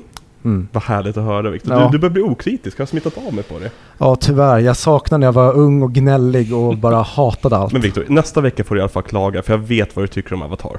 Det vet du tyvärr. Mm. Eller? Eller? Men ska vi börja prata lite grann om produktionen av filmen? Det kan sure. um, eller snarare, vad har hänt sen sist? För vi har ju det här konceptet att vi försöker prata igenom oss en, en regissörs liv. Uh, för vi har pratat väldigt mycket om, om hans skilsmässor hittills. Vem är han gift med nu? Ja, just nu är han faktiskt inte gift med någon. Uh, ja, han hittar väl sin steady efter den här, va? Ja, men precis. Det som, det som händer det är att Cameron och Hamilton har flyttat ihop. Och de har fått barn. Uh, men de har inte gift, riktigt gift sig än. Uh, de kommer gifta sig nittiosju. Men vi får hoppas att det är typ ingenting som, inget dramatiskt som händer under produktionen så att de, de hittar varandra och fortsätter vara kära i framtiden, eller hur? Ni mm. hoppas på James Cameron och Linda Hamiltons förhållande. Det är klart. Sure. Vad bra. Mm. Vad bra. Eh, nej men Cameron, han har ju börjat dyka väldigt mycket. Han är ju väldigt intresserad av havet, som vi har märkt i tidigare filmer. Till exempel när vi kör The Abyss, och ja, det är ju typ det enda han var intresserad av i den filmen. Har ni sett The Abyss nyligen? Inte nyligen. De väger ju släppa skiten på Blu-ray. Jag vet. Vi pratar om det i avsnittet också. Nej men det är, ja, nej men han han han är ju så fascinerad av havet så han börjar dyka, djupdyka. Och den här rödtotten som är i filmen, han är ju en dykare på riktigt. Dy- dykningstekniker och någonting. Och det är han som ger Cameron idén till den här filmen eh, när de ser en eh, dokumentär om Titanic. Och så tänker eh, James Cameron såklart att det där kan jag göra bättre. Så han börjar ju då dra ihop den här produktionen som egentligen, det han vill göra det är att filma Titanic med väldigt dyr, dyra kameror. Jag tänker, hur ska jag få Fox att finansiera det? Jo, men jag säger att jag ska göra en film åt dem. Okej, okay, fine. Jag kan göra en film också. Men så länge ni låter mig filma riktiga vraket. Så de börjar ju dyka ner till Titanic och de börjar ju filma det här vraket. Och de hade ju sönder Titanic. Eh, Kaptenens hytt till exempel rasade ihop helt på grund av att de råkade åka in i en vägg. Oops. Eh, ja, men precis. Whoopsie. Eh. Men Fox var ju väldigt tveksamma till den här grundkoncepten med Romeo and Julia on a boat. Eh, och det var bokstavliga pitchen, det var Titanic, Romeo and Juliet. Exakt, för de tänkte som kan lägga in i som en Terminator kanske. Eller och vilket år kom Romeo och Julia? Året innan. Ja, kan verkligen förstå det problemet. Ja, samma skådespelare också. Mm. Vi har ju pratat om Romeo och Julia också. Eh, vi körde ju Baz Luhrmann tidigare. För, ah. ja. Är ni fan av Baz? Ja, jag är. Mm. Alltså han har problem men, men, men jag gillar, eller jag vet inte om han har, jag har problem med honom ibland, men jag tycker alltså det stora hela är fan. Vi är tillbaka på samma båthus där Moulin Rouge oh. kom under exakt per, perfekt tid för mm. mig. Ja, men det är lite, de är lite samma genre, lite uppenbart samma båthus. Ja, ja, ja, verkligen. Fel skärgård dock. Mm. Ja, ju, möjligtvis. Mm. Förlåt, fortsätt. Nej, nej, nej. Har du någon favorit Baz Luhrmann-film? Uh, oh, va, mm. Har du sett Elvis? Nej. Elvis, ja. Ja? Mm, jag diggar den. Mm. Jag tyckte den var skitbra. Uh, och verkligen, liksom, det, det är en Baz Luhrmann-film, ja. Inte en Elvis-film. uh, och det är så man måste se den. Uh, nej, men jag, alltså, och, och där är väl den sentimentala sidan är väl Moulin Rouge, ja, skulle jag säga. Jag försöker inte sitta på någon annan. Nej, men den är jag stor fan. Mm. Förlåt, fortsätt. Nej, nej, um, James Cameron, som jag var inne på, han börjar känna sig lite, lite äcklig med sig själv efter alla dykningar ner till Titanic. För att han börjar inse att, vänta, det ligger faktiskt skvätt här inne. Alltså, det gör det ju inte. Nej, men på botten, liksom, rent, det är spöken. Mm. Det är hans samvete. Just, de, de måste hållas upp. Ja. Allt, ja, allt, allt ben mm. löses upp på den. Ja, om någon jävla anledning. Jag, förklarar mig, jag kan inte förklara varför, men om någon anledning så... Men det är kalcium. Mm. Nej, men någonting är det ju som gör att, att vid det liksom, trycket ner på botten yeah. så... så försvinner förmultnar just kroppar väldigt specifikt. Alltså liksom mm. ben verkligen försvinner. Nej, James Cameron har berättat det. Det är därför det som, det som är så jävla äckligt i så fall, det är ju att man, skorna gör ju inte det. Mm. Så när man åker omkring där om nätterna så är det ju alltså nere på botten och, och i vraket ja. Så är det jättemånga ställen där det finns massa skor. Ja. Men det är ju inte skor utan det är ju liksom det som är kvar av, av människorna liksom. Mm. Jo. Ja, det ja. Är lite ovanligt. Ja. Nej, men så här, James Cameron reagerade på att, på att det dog så jättemånga människor här som sagt. Så att han, liksom, det var då han kom på den här superstrukturen med just den moderna tiden. Och, och liksom att det här med att Bill Paxtons karaktär är väldigt fokuserad på att hitta the heart of the ocean.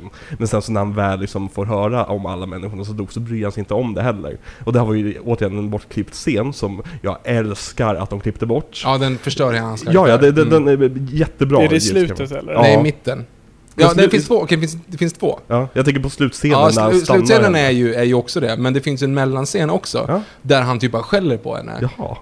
Ja, men han nej, nej. Typ säger så här, men kom till so- men för då precis efter typ att alltså, hon får har det också. Ja, precis. Då säger han till så här, men vad händer med den? Vad händer, vad händer med den sen? Ja, och hon okay. bara nej men jag vill typ gå och lägga men nej men berätta jag har hållit på i typ tre år för att försöka få reda på det här. Mm. Så hon, han är verkligen så här, på henne ganska ja, hårt. Hon blir typ heller... arg och går och lägger sig istället. Det är ju honom osympatisk. Ja men exakt och det blir så här okej okay, för nu är du är väl mycket för man förstår ändå. Du behöver inte liksom trycka ner i halsen på oss. Vi förstår att han vill ha diamanten i början, mm. vill inte ha diamanten på slutet. Exakt. Klart, och det är liksom. Inte det vi bryr oss om. Och det var det James Cameron insåg också att ingen i publiken bryr sig om vad som händer med Bill Paxtons karaktär. Nej, han skulle och... kunna försvinna från nästa filmen. För det finns ju en sista scen också då som är bortklippt som ja. Antar att de flesta här har sett då. När mm. han kommer ut och ser att hon är på väg att släcka i... Exakt, han får hålla den en stund och sen ge bort det. Och det tycker jag tar bort en så fin grej från, från Rose sida. Att man kan ju läsa hennes sista grej där med halsbandet som antingen nu får Titanic tillbaka sitt hjärta eller nu får den vara med Jack. Men det kan också vara, nu får de hitta den.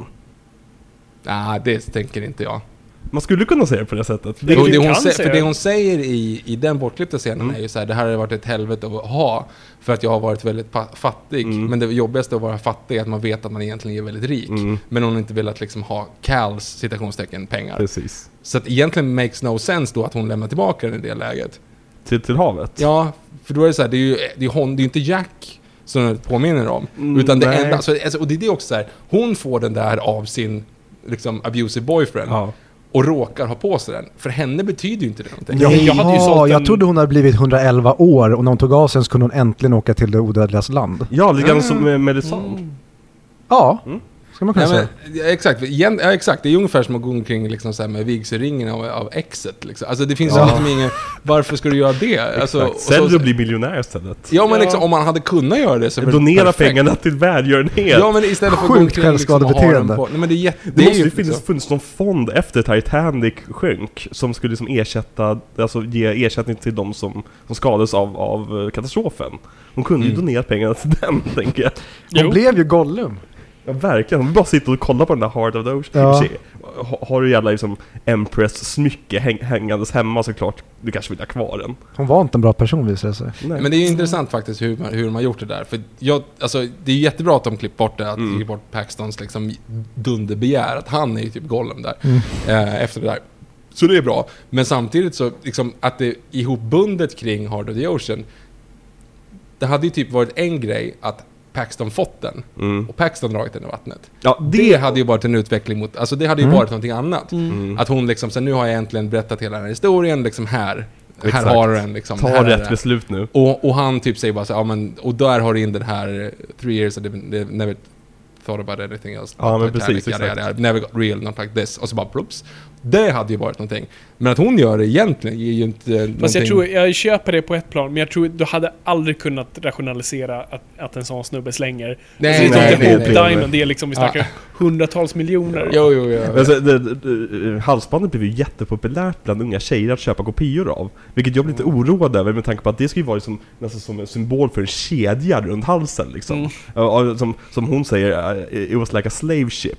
Det skulle vara hennes liksom, mm. fastkedjning vid Carl. En replik som inte har åldrats. Nej, nej, verkligen. Och sen, det ser inte riktigt ut som. Och sen, har du sett Amistad?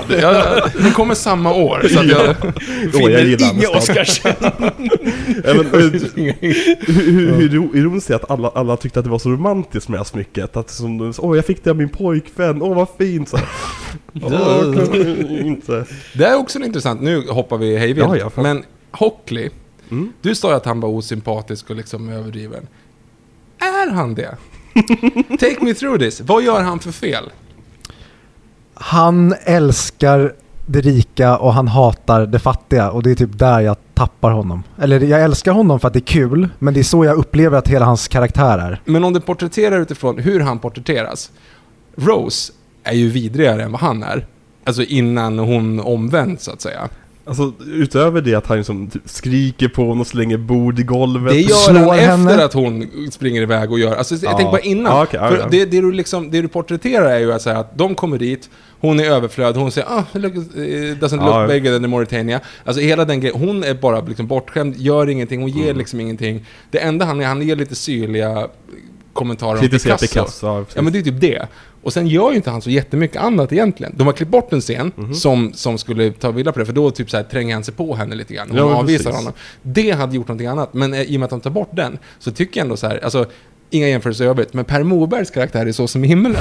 Som är liksom skriven som, en, som ett monster. Ja. Liksom, rakt av. Liksom noll, noll variation. Det, är liksom, det finns inga nyanser överhuvudtaget. Mm. Han, är, han är bara hemsk. Och jag menar, Cals karaktär egentligen fram tills... Liksom, saker go down mm. inte literally, men alltså när de bara ja. Torkar runt så, är det liksom, så, så förstår man ändå inte riktigt Rose. Nej, och de, de hade kunnat lägga in scener också för att det, det skulle ju förbättra Cals karaktär och Rose karaktär. Alltså fördjupa dem bägge om man skulle lägga in någon scen just när han är kanske lite för närgången. Hon är ju ändå bara sjutton, han är trettio liksom. Mm. Och de är inte gifta än, vilket är big no-no på den tiden. Eh, mm. Mm. Nej, men jag, jag tycker att kanske inte så mycket, jag har inte så jättemycket problem med karaktären snarare än kanske Billy Zane då. Ja, det, är det är liksom från sekund ja. Ett han dyker upp, det är så här, kommer du vara en good guy? Mm, mm, mm. Har du sett The Phantom? Nej. Nej. Vi visste att The Phantom var skriven att vara seriös. Nej, nej, tvärtom. Eh, första manusfattaren till The Phantom skrev manuset som en komedi. Som en satir på superhjältefilmer. Jätterolig satir. Han fick sparken på filmen. Gick och såg filmen några månader senare, gick på bio, insåg att de har ju behållit mitt manus, men de har missat att det är en satir. Så det är därför den filmen är så jäkla märklig. För den skriven som satir, men är film, men som filmad med... Som, straight face. Exakt, straight face. Love it. Jag tror det är så många filmer som har gått på det. när man ser dem. Starship Troopers. Nej, fast den, den, den är mer. Nej, Star- nej, nej, lugn nu. Starship Troopers levererar exakt där. Ja, exakt, det var bara, exakt. Det är bara folk som miss, exakt. Ja, det är en annan femma. Mm. Ja, ja. Gud, jag älskar Starship Troopers. Vi måste prata om den någon gång i podden. Mm. Nej, men jag, jag tror att jag har problem med att jag hade velat ha honom mer sympatisk. Och sen på slutet kanske han går så dark som han gör och blir så osympatisk. För det hade fått mig att känna mindre för henne. Nu blir det som att jag upplever att han liksom hela tiden knuffar iväg henne. Och jag hade velat ha mer kanske Casablanca där man typ hejar på båda två. Vilket jag inte får en sekund i den här. Eller Troja. Eller Troja. Mm. Um, så här, ja, ja, jo men så är det. Och det är klart han är en osympatisk karaktär. Men han är inte så osympatisk så att jag skulle vilja ta livet av mig av att umgås med honom. Nej, alltså, nej, det, är där, det är där någonstans jag bara får in. För jag, hon alltså, överreagerar ju lite grann. Nej men alltså åh, herregud. Slipper slå upp. Nej men du förstår principen. Han, det, han, det, det vi visar honom göra, det är att han försöker. Åh oh, han är jätteglad när vi kliver på Titanic. Mm. Och han berättar för henne. Hon säger, den här ser ju liten ut. Nej, den är inte liten, den är jättestor. Kom, vi ska visa det. Ja men ja, nej men så här, kom vi ska vi här så är det jätteroligt och sen så sitter hon och liksom när, när de sitter och äter så typ sitter hon och stirrar rätt ut i, i liksom i, ute i himlen och, och börjar röka mitt bland allihop liksom. Och det är ju ganska otrevligt. Och det är klart att han tar ju för sig då att han rycker hennes cigarett. Verkligen. Eh, och sen att han beställer maten åt henne. Ja men vad det, det är liksom tre alternativ det, också. Där, ja men det, det är där någonstans möjligtvis ja. Som det liksom som det är så här, men han det är inte så att han är. Du får ju inte känslan av åh herregud vad synd det är om henne. Nej. Överhuvudtaget den slave ship grejen det, gör, det rimmar ju inte riktigt bortskämd kanske. Ja hundra procent. Ja. ja ja absolut. Ja, men då är det ju och säger det säger de det är ju hela ja. Liksom, det, som det går ut på. Sen så har du ju poängen det som i så fall skulle vara mer tryck. Det är ju scenen med mamman. Mm. När hon verkligen säger så här, ja. Vi har ingenting förutom vårt namn. Men det tycker vi jag är jättebra. Jo, för men det är blir mamman en mer sympatisk karaktär. Hon som varit när som kallar som Ice Queen fram till dess. Mm. Jag plötsligt förstår vi. Det skulle kunna göras en film om henne istället som, som skulle vara lika djup och som intressant. För att hon har ett väldigt intressant öde det här att hon har ett väldigt, väldigt rikt namn. Mm. Hon skulle, alltså hade hon bara haft pengar hade hon inte varit nivå-rish utan hon hade varit liksom rish, pan-rish. Eh, men de har inte de här pengarna längre så de måste liksom, nu, nu är sista chansen för familjen att överleva. Att få ha ett fint namn fortfarande. Och du förstår hennes reaktion såklart när dottern då som är enda liksom livlinan ut är, och så börjar hon hänga med den snubben som bara tecknar. Exakt. Mm. Så att, mm. Som för övrigt är en jävla fuckboy. Jag säger, Jack är han utnyttjar henne rakt genom filmen. Han tänker, direkt när de kliver på kliver av i New York tänker ju han ja, till världens väg ja. Men det finns väl en klassiska grej. Har ni sett Revolutionary Road? Ja mm. Mm. Det är ju också så här tankeexperimentet. Vad som hade hänt sen ja. Ja, det var det Roger Ebert, filmrecensenten, skrev. Och det tycker jag är liksom en otroligt bra analys av Titanic. Den här pratar om tusen gånger i podden. Men mm. just att hans analys av Revolutionary Road så att det här är vad som hade hänt om Jack inte hade dött i slutet på Titanic. Mm. Det här är en romans endast byggd på romans och ingenting annat. V- vem var det som regisserade den? Sam Mendes. Just det, så var jag. Och jag gillar Sam Mendes. Mm. Oh, Michael Shannon i den. Mm, ja. Mm. Bra film. Eller alla i den. Det tog mig jäkla många år att se den. När jag väl såg den så var det då in, inte besviken. Mm. Sam kan. Ja, Sam kan. Ja, ja precis. Mm. Mm. Men, men där just fångade just den aspekten av liksom det här bara blinda förälskelsen och kärleken. Det är väl det hon säger um, så här, du var en, en, en pojke som trollband mig på ett party för femton år sedan. Vi har mm. ingenting mer gemensamt. Det är ja, där. Exakt. Uh. Mm. Och många förhållanden blir ju på det sättet. Alltså om, om man bara går på, på den initiala attraktionen istället för att hitta en, en gemensam bas att stå på. Exakt. Det, det, Titanic fuckar upp hela vår generation. Där, ja, verkligen. Ja. Nej, men till det du nämnde med om Kubrick hade gjort den här. Mm. Jag hade i ett parallellt universum vilja se Kubrick göra det som vi precis nu har pratat om. För jag tror att han verkligen hade kunnat få fram det här. Alltså som jag inte tycker att Cameron får fram. Men det finns där. Jag hade velat fokusera mer på det. Och mindre på ja, men framförallt delarna som är efter, innan och under i nutid. Och fokusera ännu mer på allting som sker på skeppet och skapa ännu mer band till alla karaktärer. Så du vill alltså ta in den regissören som utöver Cameron är mest känd över att vara komplicerad och svår att jobba med och otrevlig med sina skådespelare? Jag tänker, när ja. vi ändå är där. Ja, men det är exakt.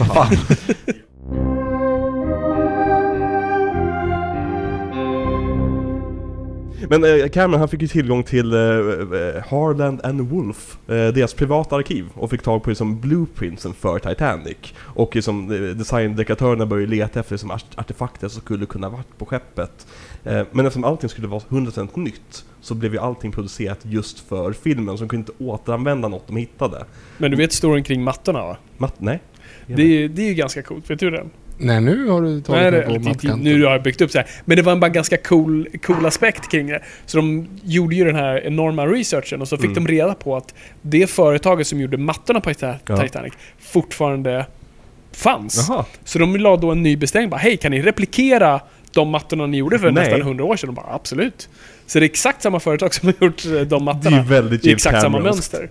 Så det, ja, men det är sån där grej jag också älskar. Liksom. Nu är vi på det Kub- Kubrick-äska igen. Exakt. Ja, men det, men... Alltså, James Cameron lägger ju alltid ner så jäkla mycket tid och, och intresse i sina, sina filmer. Att, att de här små detaljerna ska vara rätt. Mm. Men han bygger också väldigt stora saker. Som till exempel att de byggde en gigantisk jävla tank. Eh, en en Horizon tank i Mexiko. Och byggde praktiskt taget hela skeppet. En kopia av skeppet. Med liksom, vissa utvalda bitar inte på plats för att det ska få plats i tanken. Jävla, jävla. Men alltså, en, en stor kopia som man kan gå uppe på skeppet. När man sitter och ser den här filmen tänker man, hur fan gjorde de det där? Mm. Hur, hur lyckas de med den där effekten? Fast det, men det är nästan så att man, man nästan, det är det jag älskar med den här filmen någonstans. För jag, det är de här få filmer jag, jag inte tänker på effekten. Mm. Jag bara tänker på att vi är där. Ja. Mm. Det är bara att den står, det, det är Titanic. Och sen bara börjar man dissekera sig typ, just det, för fan, oh shit, det här är ju fucking byggt skiten. Det är också en ganska kul, rolig trivia som jag älskar. Att, mm. För de hade ju byggt då liksom, replikan av skeppet, men och jag antar att det fanns en bra anledning. De var ju tvungna att ha horisonten på rätt sida och sånt där. När den sjunker. Ja, precis. Mm. Men det var fel sida för när de går på skeppet. Exakt. Så då allting i scenen när de kliver på är spegelvänt. Och alla directions i manuset är, skulle de göra tvärtom mot vad som stod och så vidare. Exakt. Kate Winslet mm. hade två olika kostymer av samma kostym. En hon var på skeppet och den var utanför skeppet. Yeah. För att Lexen skulle vara tvungen att spegla ah. och de var tvungna att tänka på att vilket håll går jag nu och vilket... Jag vet, ja, det är... alla skyltar som alltså, all text är ju skrivet baklänges. Alltså att de uppföljde även trivia. Ja, men det är sådär, skyltarna åh, också för just. Ingen hade brytt sig med fan och sa nej, det var den sidan de gick på. Mm. Neil deGrasse Tyson hade brytt sig, för han brydde sig om stjärnorna som mm. var över båten när den sjunker. Så på re-releasen så kom tjugohundratolv eller vad det var. Då hade ju James Cameron ändrat eh, stjärnbilderna i, när de sjunker. Så det var en jättedyr stjärnor. Effekt också då, alltså nittiosju när de ja. gjorde det. För att det var jätte, du kan inte tracka på samma sätt nej. När du gör, alltså nu gör specialeffekter nu så tre D-tracker nästan liksom hela sätten och du kan liksom mappa ut det, men det kunde du inte göra då på samma sätt. Det är ju bara stjärnor bara random. Uh, så det var bra att de fixade det. En, en grej som jag älskar med den här praktiska aspekten med Cameron mm. när de har byggt det här satans skeppet och det står där bara, perfekt, nu har vi det, vi kan komma skådespelare, underbart mm. och liksom första frågan är, hur fan ljussätter vi den här skiten? Mm. Ja. Utifrån ett cinem- cinematografiskt perspektiv är det en fucking jävla mardröm att ja. ljussätta något sånt där. Så första fotografen avskedas ju typ en vecka in. Så är det sin farsa. Caleb det. Ja, just det. Ja, det är, exakt. Det är roligt.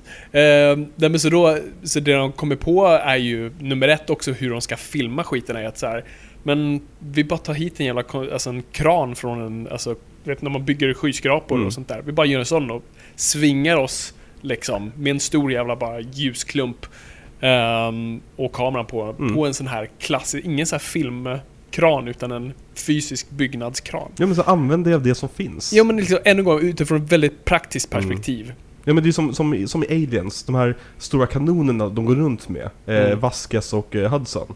De är ju, det är ju steadicam-riggar. Mm-hmm. Bara rakt av. Det är, han har sett det på en inspelning och tyckt att det där ser ju ascoolt ut. Vi tar mer sådana bara. Det... Glöm bort steadicamen, vilken jävla trend det var när den ja. kom. För det var, jag tror en av de första filmen som använde det var amerikansk varvel i London. Mm. Och John Landis sa det när han såg ett test bara. Va? Där kommer bli liksom en...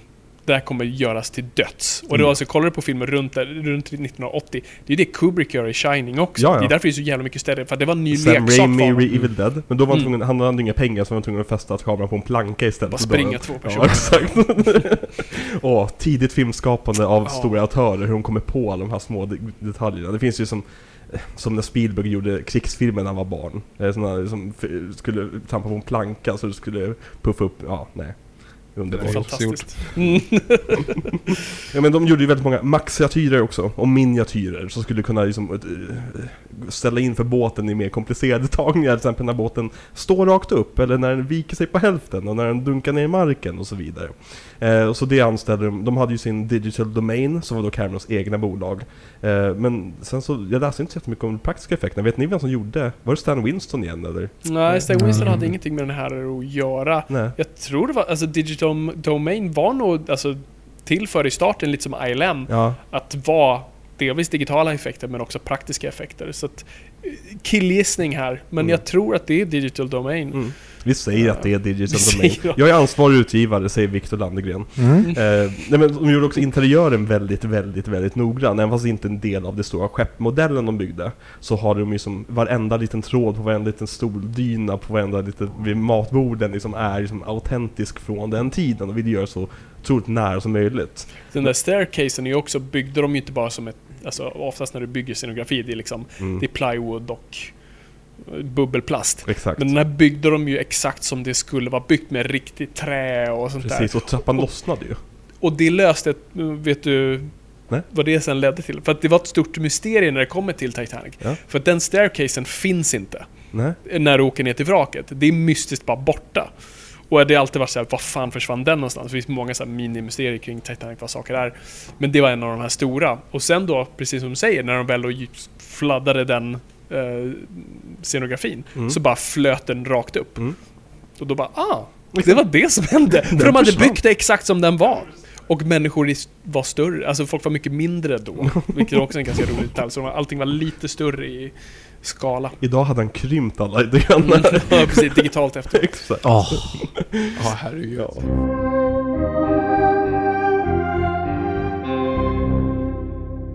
Jag vill prata lite grann om Diktator Jim. Eller Midge, som hans kollegor kallade honom. Inga t-shirt den här gången dock. Nähe. För Nej, på två av hans tidigare filmer har ju då tryckts upp t-shirts om hur horribel han är att jobba med. Vilket jag tänker, det, det är ju ett mark av liksom, att man är en ordentlig regissör, att folk hatar så mycket att de printar upp t-shirts. Men Kate Winslet har ju alltid varit väldigt öppen med hennes, vad hon gick igenom med den här filmen. Om liksom att hon, hon, jag tror hon bröt armen. Hon, hon, hon, För, jag vet inte vad hon gjorde. Hon skadade sig i armen i alla fall. Mm. Eh, och hon var väldigt, väldigt rädd för Jim Cameron då, som kom på sin jävla kram ned, nedflygande som en jävla gam. Och så Act man gjorde... goddammit! Och det var så, så jävla läskigt att liksom bara vara i den situationen och liksom hur, hur on edge alla var. Och liksom under, bara en sån sak som att de blev drogade med P C P i mustelsoppan. Det, det är min favoritanekdot från den här filmen. Har du hört det? Ja, nej, nej, jag har varit mer på riktiga Titanic. Okej, okay, Fabian, du har den. Go! Nej, nej, men sorry, nu stole your thunder, men jag älskar den storyn just för det är så typiskt att något sådär ska hända James Cameron, att någon hatar honom så himla mycket. Hur som helst, från ingenstans, det här är innan de är i Mexiko då, så det här när de kör hela Bill Paxton-delen av filmen. Det är en vanlig dag, de ska käka, får musselsoppa och så helt plötsligt börjar folk liksom må lite liksom dåligt. Och helt plötsligt börjar, framförallt Bill Paxton börjar bevittna så här, det är, några kör liksom en konga liksom mm. dans där borta, och Camerons assistent pratar med honom i walkie-talkien fast nära honom, och sen stäbbar honom med en penna. Så att det blir liksom, och alla sen inser att någonting är fel och alla får total panik. James Cameron springer och kräks för att han tänker att han har blivit förgiftad av någonting. Korrekt tänkt. Ja. Um, och det är ett sjukhus i närheten, så alla bara springer till sjukhuset och det gråts och det mm. eh, skrattas. Och eh, jag älskar också Bill Paxton som då säger till James Cameron bara, du, det, det, jag, mm, jag, jag kommer inte hänga här. Jag går och dricker en back öl så får vi se vad som händer. Mm. Vilket han gör, och sen allt är okej. Okay. Mm. Eh, men det visar sig sen då, ingen skadade sig illa, men det visar sig då att den här musselsoppan var spiked med P C P. Ja, Angel Dust. femtio personer hamnade i sjukhus. Mm. Vilket är helt... Alltså, den Va, dagen var varför som... var det... det... Det är det. Ingen har än idag blivit tagen för det. Som Arnold har hävdat att han är oskyldig. Mm. Uh, han, han vill ju väldigt gärna att James Cameron ska göra en uppföljare True Lies, gick igenom förra veckan. Så det kan ju vara någon så här påverkansoperation från honom. Ja, just det. Alltså, mm. för gick det inte bra. Nej, nej, precis, för den finns fortfarande inte uppföljaren. Nej, men det är väl mer nine elevens fel. Han var ju ett geni på att uh, interrogate people, så att uh, han visste väl exakt vad han skulle svara när de kom för honom, för jag antar att han var första misstänkt. Ja, precis. Tom Arnold som är ju hemlig agent på riktigt, menar du? Baserat på True Lies så skulle jag tro det, så bra som han spelar. Han får ju faktiskt sista linen i filmen. Jag tycker inte om Tom Arnold. Så det är, jag tycker nej, jag har lite honom. Svårt för honom också, måste jag erkänna. Um, ja. Ja, nej men sorry. Mm. Uh, Så tillbaka till det ändå. Ingen har tagits för det, men Cameron tror sig veta. Det var en arg produktionsassistent som blev avskedad mm. dagen innan. Uh, då, så det, att, uh, det tror sig den som ett ville hämnas. Ett kan pekas i alla fall. I alla fallet. Ja, det, men det är väldigt kul liksom, ja. Att Cameron är så pass hemsk och någon bara fuck det, de liksom förgiftar hela crewet. Exakt. Med P C P av allt. Ja, men det, det, det hade inte varit som liksom att någon bjöd på liksom hash brownies eller någonting, utan P C P som är alltså, väldigt tung drog liksom. Ja, ja, absolut. Hallucinatorisk gå, alltså det kan gå riktigt jävla illa. Ja, det var ju någon som fick så här permanenta ögonskador och grejer, läste jag liksom, oh, det, ja, nej, riktigt kul. Mm. Men det är inte bara P C P som skadar folk på Cameron-inspelningar, utan det är även vatten. För att James Cameron är besatt av att ha folk i vatten hela, hela dagen. Mm-hmm. Och liksom ja, men Kate Winslet har ju till exempel sagt att hon, hon fick ju alla sjukdomar man kan få av att sitta i den här vattentunnan. Hon lovar ju också dyrt och heligt att aldrig mer jobba med James Cameron, såvida han inte ger mig en gigantisk jävla paycheck och jag slipper jobba med vatten igen. Har du sett produktionsbilderna mm. från Avatar two? eh, vi får se hur väl det gick för Kate Winslet att hålla sig utanför vattentunnan. Det måste ha varit en bra paycheck alltså. Ja, oh, jävlar. oh. Men efter att Caleb Deschanel eh, fick sparken så togs ju författ- eller författaren, fotografen från James Camerons tidigare filmer in. Eh, vad är det han heter? Eh, Russell Carpenter. Har ni, har ni, har ni se- tänkt på fotot i Camerons tidigare filmer? Um, För det är väldigt uniformt. Alltså, ja, en... alltså, han är ju väldigt praktisk i sitt foto. Ja, men... uh, och det skulle jag säga här också. Mm. Uh, det var en sak som slog mig nu också. Det, det, det är en, jag ska säga en väldigt Jurassic Park approach mm. till det. Just att det, det är inte särskilt förskönat foto. Nej. Det är inte särskilt, och alltså inte det är fult foto, för det är inte, det är väldigt vackert mm. men det är samtidigt inte särskilt stilistiskt mm. vilket är väldigt bra, för det har vi pratat om i Jurassic Park. Om du kollar på fotot är det väldigt platt mm. uh, och man tänker så här, men varför? Det är, det är Spielberg liksom, han är väldigt duktig visuell berättare. Varför ser det så platt ut? Jo, men det är för att det ska nästan se så nästan hemmavideoaktigt ut som möjligt, så att folk ska köpa effekten. Exakt. Det ska vara så verklighetstroget som möjligt. Och det är lite samma sak jag tycker Titanic gör. Att mm. det är väldigt praktiskt i, nästan, i ljussättning och i kameravinklar. Det är inga liksom stora svepande åkningar. Nej, nej. Utan allting ser väldigt bara liksom, vad funkar i den här stunden? Det är vad är att, mest ekonomiskt? Det är som att Cameron liksom inser att vi, vi har så mycket som försiggår under inspelningen redan. Vi har så många tagningar, saker som flyger hit och dit, vatten som kommer in i det, där. Vi kan inte hålla på med avancerade tagningar heller, on top of it. Mm. Eh, men eh, Russell Carpenter, han fotade ju, jag vet inte om det var han som fotade Aliens, men han fotade ju eh, Terminator two och True Lies. Och tillsammans med eh, Titanic, de fyra filmerna, de ser ju väldigt, väldigt lika varandra ut. Jag, jag saknar den stilen av James Cameron-filmer. För att, spoiler alert, när vi kollar på Avatar så den, den ser ju lite annorlunda ut. Nej. Um, och det jag saknar framförallt just från den här tiden, det är det att på den här tiden var svarta svart. Mm. Idag är all svarta grå i filmer. För att det ska, jag vet inte varför, att det ska vara utvattnat. Du kanske vet mer om varför. Nej, det, det, jag ska absolut inte kalla mig expert på det. Men min gissning är... Mm. Um, delvis är det för att kameran inte är lika bra. Nu har vi eight K och sånt där, men, men svart digitalt fungerar inte lika bra. Nej. Som svart på film. För svart på film är svart mm. för det är, inget, det är ej exponerad film, det, det finns ingenting där. Medan digitalt finns alltid någonting där för sensorn. Och när sensorn inte var, det är det vi kallar för grain eller liksom sånt där. Uh, och det måste du i efterhand ta bort. Nu är jag ingen expert på moderna kameror, de har säkert kommit över det. Men mm. jag håller med, det är faktiskt väl, alltså, kollar du på Gudfadern och liksom, du kan inte filma så digitalt riktigt. Nej, in, inte än i alla fall. Ge det några Nej. År till så kan man säkert lyckas. Säkert. Ja. Men vad var det du sa? Du sa att uthyrningen på um, kameror med filmrulle hade ökat helt sjukt mycket senaste åren. Jag vet inte vad jag sa det, men det stämmer. Ja, du sa det. Okej, okay, ja. Men jag tänkte bara vad, vad, vad det kommer ifrån, för jag minns ja, inte. Folk, folk, jag, jag, jag misstänker att det som har hänt är det att uthyrningen på filmkameror har ökat jättemycket, för att folk helt enkelt har börjat inse att det ser mycket bättre ut. Alltså är du en, en, en filmskapare som ska göra din första film, en studentdikosfilm, tänk att du ska göra Clerks. Mm. Filmar du den digitalt, då kommer den se bedrövlig ut, för du har inte kost- pengarna för att kunna göra det här så snyggt ut. Men filmar den på en, en kamera i en filmrulle, då får du så jävla mycket gratis. Och där är som, har ni sett trailern till Kevin Smiths nya film, Clerks tre? Ja, jag tror det. Den, den ser ut som att det är en studentfilm. För att den är så platt filmad. Mm. Och han, det känns som att de bara hyrt en, en digital kamera och sen börjat spela in utan någon som helst pre-production. Det kan man göra med en vanlig kamera nästan. För att då är liksom, ja, grynigheten ger dig en filmisk känsla som digitalt bara helt blåser ut genom fönstret. Mm. Mm. Mm. Ja, men jag hoppas att eh, trenden kommer tillbaka, att vi får se fler som skjuter på riktigt film. Ja, men jag, jag tror det, du kan fortfarande inte riktigt slå filmkameran en gång i upplösning, alltså film, eh, och så om du liksom, vanlig film brukar ju vara, vad ska man säga, översättas till åtta K ungefär. Går du på IMAX, alltså jag vet inte hur många K vi är uppe i då. Alltså det är den form av upplösningen är liksom skitsvår att få. Mm. Och då ska du ha liksom kapaciteten för det också. Men som du säger, på film kan du bara, du har det i burken och sen är det liksom klart. Så jag tror, alltså när digitalt först kom så var det en cool ny leksak som också var väldigt ekonomisk. Så det ska man inte sticka under stol med. Men nu tror jag när man har kommit tillbaka lite, nu är det inte den nya sexiga tjejen i stan, mm. utan nu ser hon ut som alla andra. Eh, då, då är ändå fortfarande liksom... Sämre än alla andra. Det, det ser ut som Attack of the Clones. Precis. Ja, men då, då, nu kan du ju liksom välja, mm. liksom, och då väljer ju folk gå på. Liksom, men där får jag som du säger lite mer det cinematiska. Du kan se den och dailies på en gång. Mm. Du kan se det du precis spelade mm. in. Du kan kolla, blev det här bra? Med filmkameran, du måste ju framkalla kalla skiten. Det, är som, det är, kan nog vara en sån simpel sak också, att det är därför de gillar användare. Det är därför de här stora filmskaparna som Zemeckis och Scorsese, de älskar ju C G I. För att det ger dem full kontroll över allting. Mm. Till skillnad från praktiska effekter, du måste ha så mycket, mycket förarbete och så mycket eh, grejer som ska klaffa ordentligt med ljussättning och allt sånt där. Det är därför jag tror digitala filmskaparna har typ det sämsta att kunna hända perfektionister som... Ja. Cameron, jag tror även om Kubrick hade levt hade han gått fullt digitalt också. Han hundra procent. Hade gjort Polarexpressen eh, säkert snyggare, men han hade ja, gått, nej, den, nej, men, han hade gått den vägen för han hade haft full kontroll. Mm. Alltså även eh, tillbaka till Hitchcock ville, aldrig, ville alltid filma på i studios, han ville aldrig gå ut, så nästan alla utomhusscener är alltid fortfarande inomhus mm. för att han ville ha kontroll.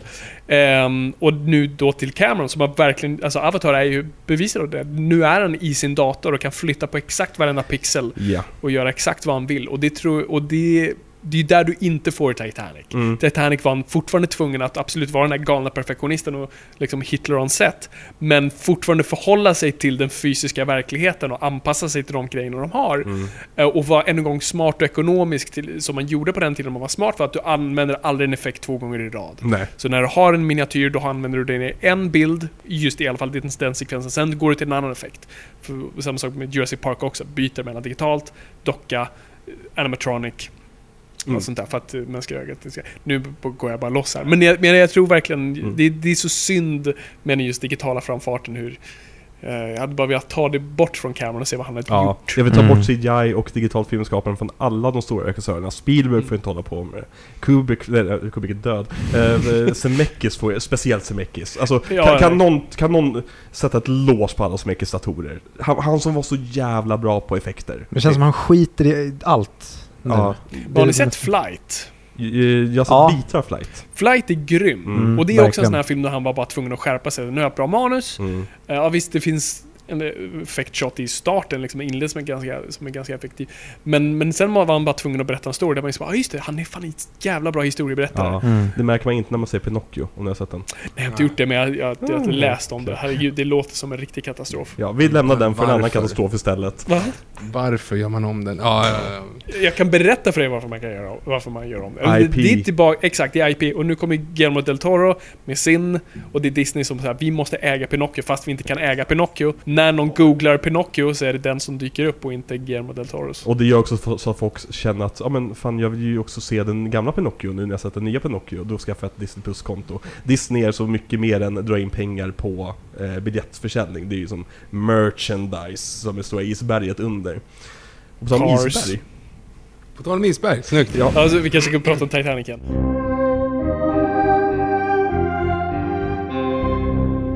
Eh, nej men den här filmen fick ju ändå en budget på tvåhundra miljoner dollar. Vad, vad sa du nu? tvåhundra miljoner dollar. Att den fick en budget på tvåhundra den miljoner. Den fick en budget på tvåhundra miljoner dollar. Nej, det fick den väl inte. Äh? Den fick väl en budget på typ etthundratjugo. Ja, okej, okej. Som vanligt med Cameron så är det så att han får en siffra, men den är som tänkt att sträcka sig längre utöver siffran. Men ja, exakt. Den kostade sammanlagt tvåhundra miljoner dollar. Exakt. Antagligen mycket, mycket mer än så. Men det är ingenting som studierna vill, vill skylta med. Samma sak med Avatar. Eh, det finns vissa beräkningar som räknar på att den kostar åtminstone femhundra miljoner dollar. Eh, Men det betyder då att den skulle kostat en miljon per minut av färdigfilmad film, mm. ungefär lite mer. Vilket gjorde Fox väldigt, väldigt, väldigt nervösa. För att de, de hatar ju att jag arbetar med James Cameron, märker man. Även fast de gav honom den här blank checken. Han fick ju femhundra miljoner för att göra tolv filmer på fem år av dem. Han gjorde eh, True Lies, Titanic och Strange Days. Eh, Men den skrev han bara, va? Producerade. Han är manusfattare på den också. Ja, det kan han kanske vara. Med Catherine Bigelow. Ja, exakt. Mm. Jag tycker om det. Har du sett den filmen? Det har jag faktiskt inte sett. Nej, väldigt spännande. Alltså, det är så här Matrix innan, innan The Matrix. Mm. Jag kan starkt rekommendera den. Om inte vi gör Catherine Bigelow i podden. Men Fox som vill ju klippa ner den här filmen för att få in fler visningar. Eh, och det tog ju Cameron med lugn och sans. Som han gör med allting när folk kritiserar honom. Mm. Och han hade tydligen sagt att om du vill klippa min film så går det bra. Men då behöver du sparka mig.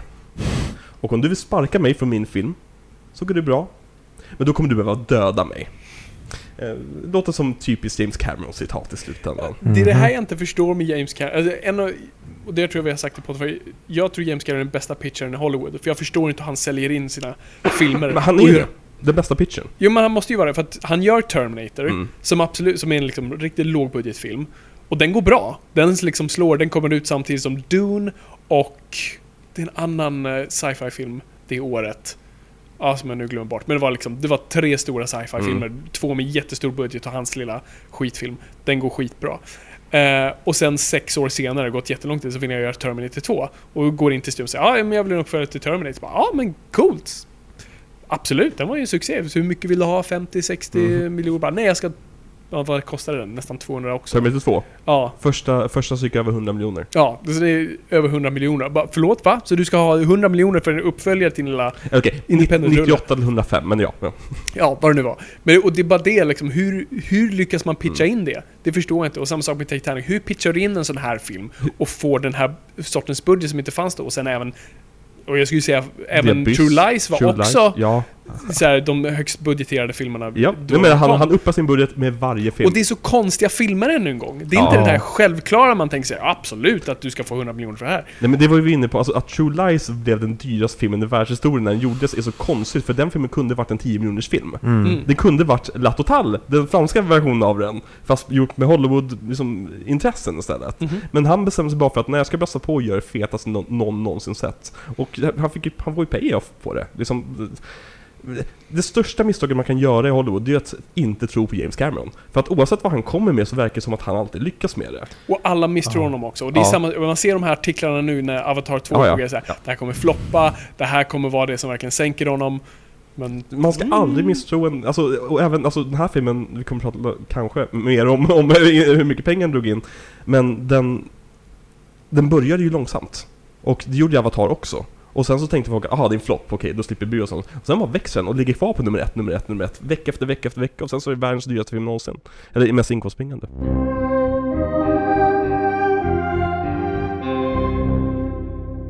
Leonardo DiCaprio. Har mm. ni hört om honom? Jo, men jag tycker jag känner igen det. Ja, någonstans ja. Ifrån. Han spelar här Jack Dawson. Jag, jag visste inte vad hans förnamn var, för jag har aldrig hört det i själva filmen. De säger aldrig hans namn i den här filmen. Nej. Ehm, så, så jag var lite förvirrad här. Nej, men Leo, han spelar ju Jack Dawson, den här tredje klass fuckboyen som kommer med sitt eh, häfte med bilder han har ritat och en historia om hur han har bott i Frankrike, han har bott i Kalifornien, han har bott lite här och där. Och en surfer att, dude, jag menar, han, nittonhundratolv. Han, han är typ tjugo pass, hur fan, alltså, bara resan över till Europa tog ju typ fem år liksom. Ja, men samtidigt så var när man var tolv, nittonhundratolv, ja, precis, då sant. Hade man ju typ tre barn och, och hade nästan utsliten rygg redan efter ja. Att ha hängt på liksom, i skogen för länge. Och exakt, tunga. i, Chip, i Chippewa Falls liksom. Ja, exakt. På en sjö som inte finns, by the way. Eller inte fanns. Um, en. En, mm. exakt. Vad tycker du om, om Leonardo DiCaprio i helhet och i den här filmen? Um, jag var alltid en sån här person som aldrig gillade DiCaprio. Jag tyckte uh, liksom, han var för Titanic och för liksom, målade det och liksom en tonårsidol. Mm. Och det var inte för, och jag tyckte han var ganska ennotig liksom, man, han och jag, Leonardo DiCaprio Gandalf. Tack. Uh, kom aldrig förbi sina karaktärer. Jag såg alltid Leonardo mm. DiCaprio. Uh, och det är väl på scen, eller de senaste tio åren jag tycker han har lyckats någonstans. Uh, men i den här filmen, alltså han gör det jobbet han ska. Uh, och det är ju, och det är ju lite kul. Alltså, det är ju så typiskt DiCaprio och, och, och, och den åldern på ett sätt. För han, det här kommer du säkert ta upp, men jag tycker en rolig anekdot. Just för att när han fick rollen och DiCaprio var liksom, oh, jag, jag, jag vet inte ifall jag är särskilt taggad på det här, oh, jag vet inte. Men, men accepterade rollen sen och fick typ panik strax in på inspelningen och gick mm. till Cameron och sa, du, alltså, jag, det här, jag, jag känner att det här är för liksom clean karaktär, nu för liksom för leading man. Jag, kan jag få typ en krycka eller en eyepatch eller någonting, papegoja eller träben? Kan jag få någonting som är liksom ett handikapp eller något som mm. jag kan agera igenom? Och där är Cameron så himla smart och bara säga, men det där är en krycka. Du använder ju bara de där grejerna för att du liksom inte har vad som krävs. Mm. Nu får det här kommer vara din riktiga utmaning. Spelare klint. Har liksom en puckel på ryggen. Ja visst, du, liksom, du kan du ju luta dig på. Exakt. Men fan, bara kör nu. Men det är ah, så... shit, och då det övertalar de bara såhär, mm. det här var en riktig utmaning. Så att jag tycker ändå det var rätt ballt. Det, det är mm. som hela här, om du vill få en Oscar, spela homosexuell eller handikappad. Mm. Det, det, never, go full, never go full retard. Ja, men det, det är just den här, som säger, kryckan. Alltså, det lär jag märka till när jag pratade om, om Dark Knight med min polare Robin. Han sa att han inte tycker om Heath Ledger som Jokern. Han sa att det är, för, det, är en, det är för mycket roll att spela. Jag blir inte imponerad över att han lyckas med rollen. För att det finns så mycket roll där. Jag är mer imponerad. Men titta Jared Leto så förstår du. Jo, exakt. Det var, det var mitt counterargument. Som Jared Leto, han var ju påtänkt för... Eh, han fick ju till och med erbjudandet att de spelade Jack. Men han ville inte göra det för han tyckte att det kändes för cleant också. Mm. Eh, annars hade vi fått Titanic med Jared Leto. Jag gillar ju honom, ska bara sägas. Jag, jag, tycker... jag är ju lite man-crush på Jared Leto. Det är... Fortfarande? Ja, men jag har inte sett Morbius, ska jag bara säga. Inte vi heller. men men uh, mister Nobody, det, det är, ja, det är den som... Ja, vet du, den som fuckar upp. Men, men som jag har en man-crush på, det är Paul Rudd. Och han var också påtänkt för den här rollen. Mm-hmm. Det är en film jag hade velat se. Det har varit konstigt. Åh. Nej. Jo, Nä. Paul Rudd i Romeo och Julia-modet. Han har precis gjort Romeo och Julia året innan, spelat till som The Rich Doofus. Och så ska han komma liksom in på inspelsplatsen och le bara.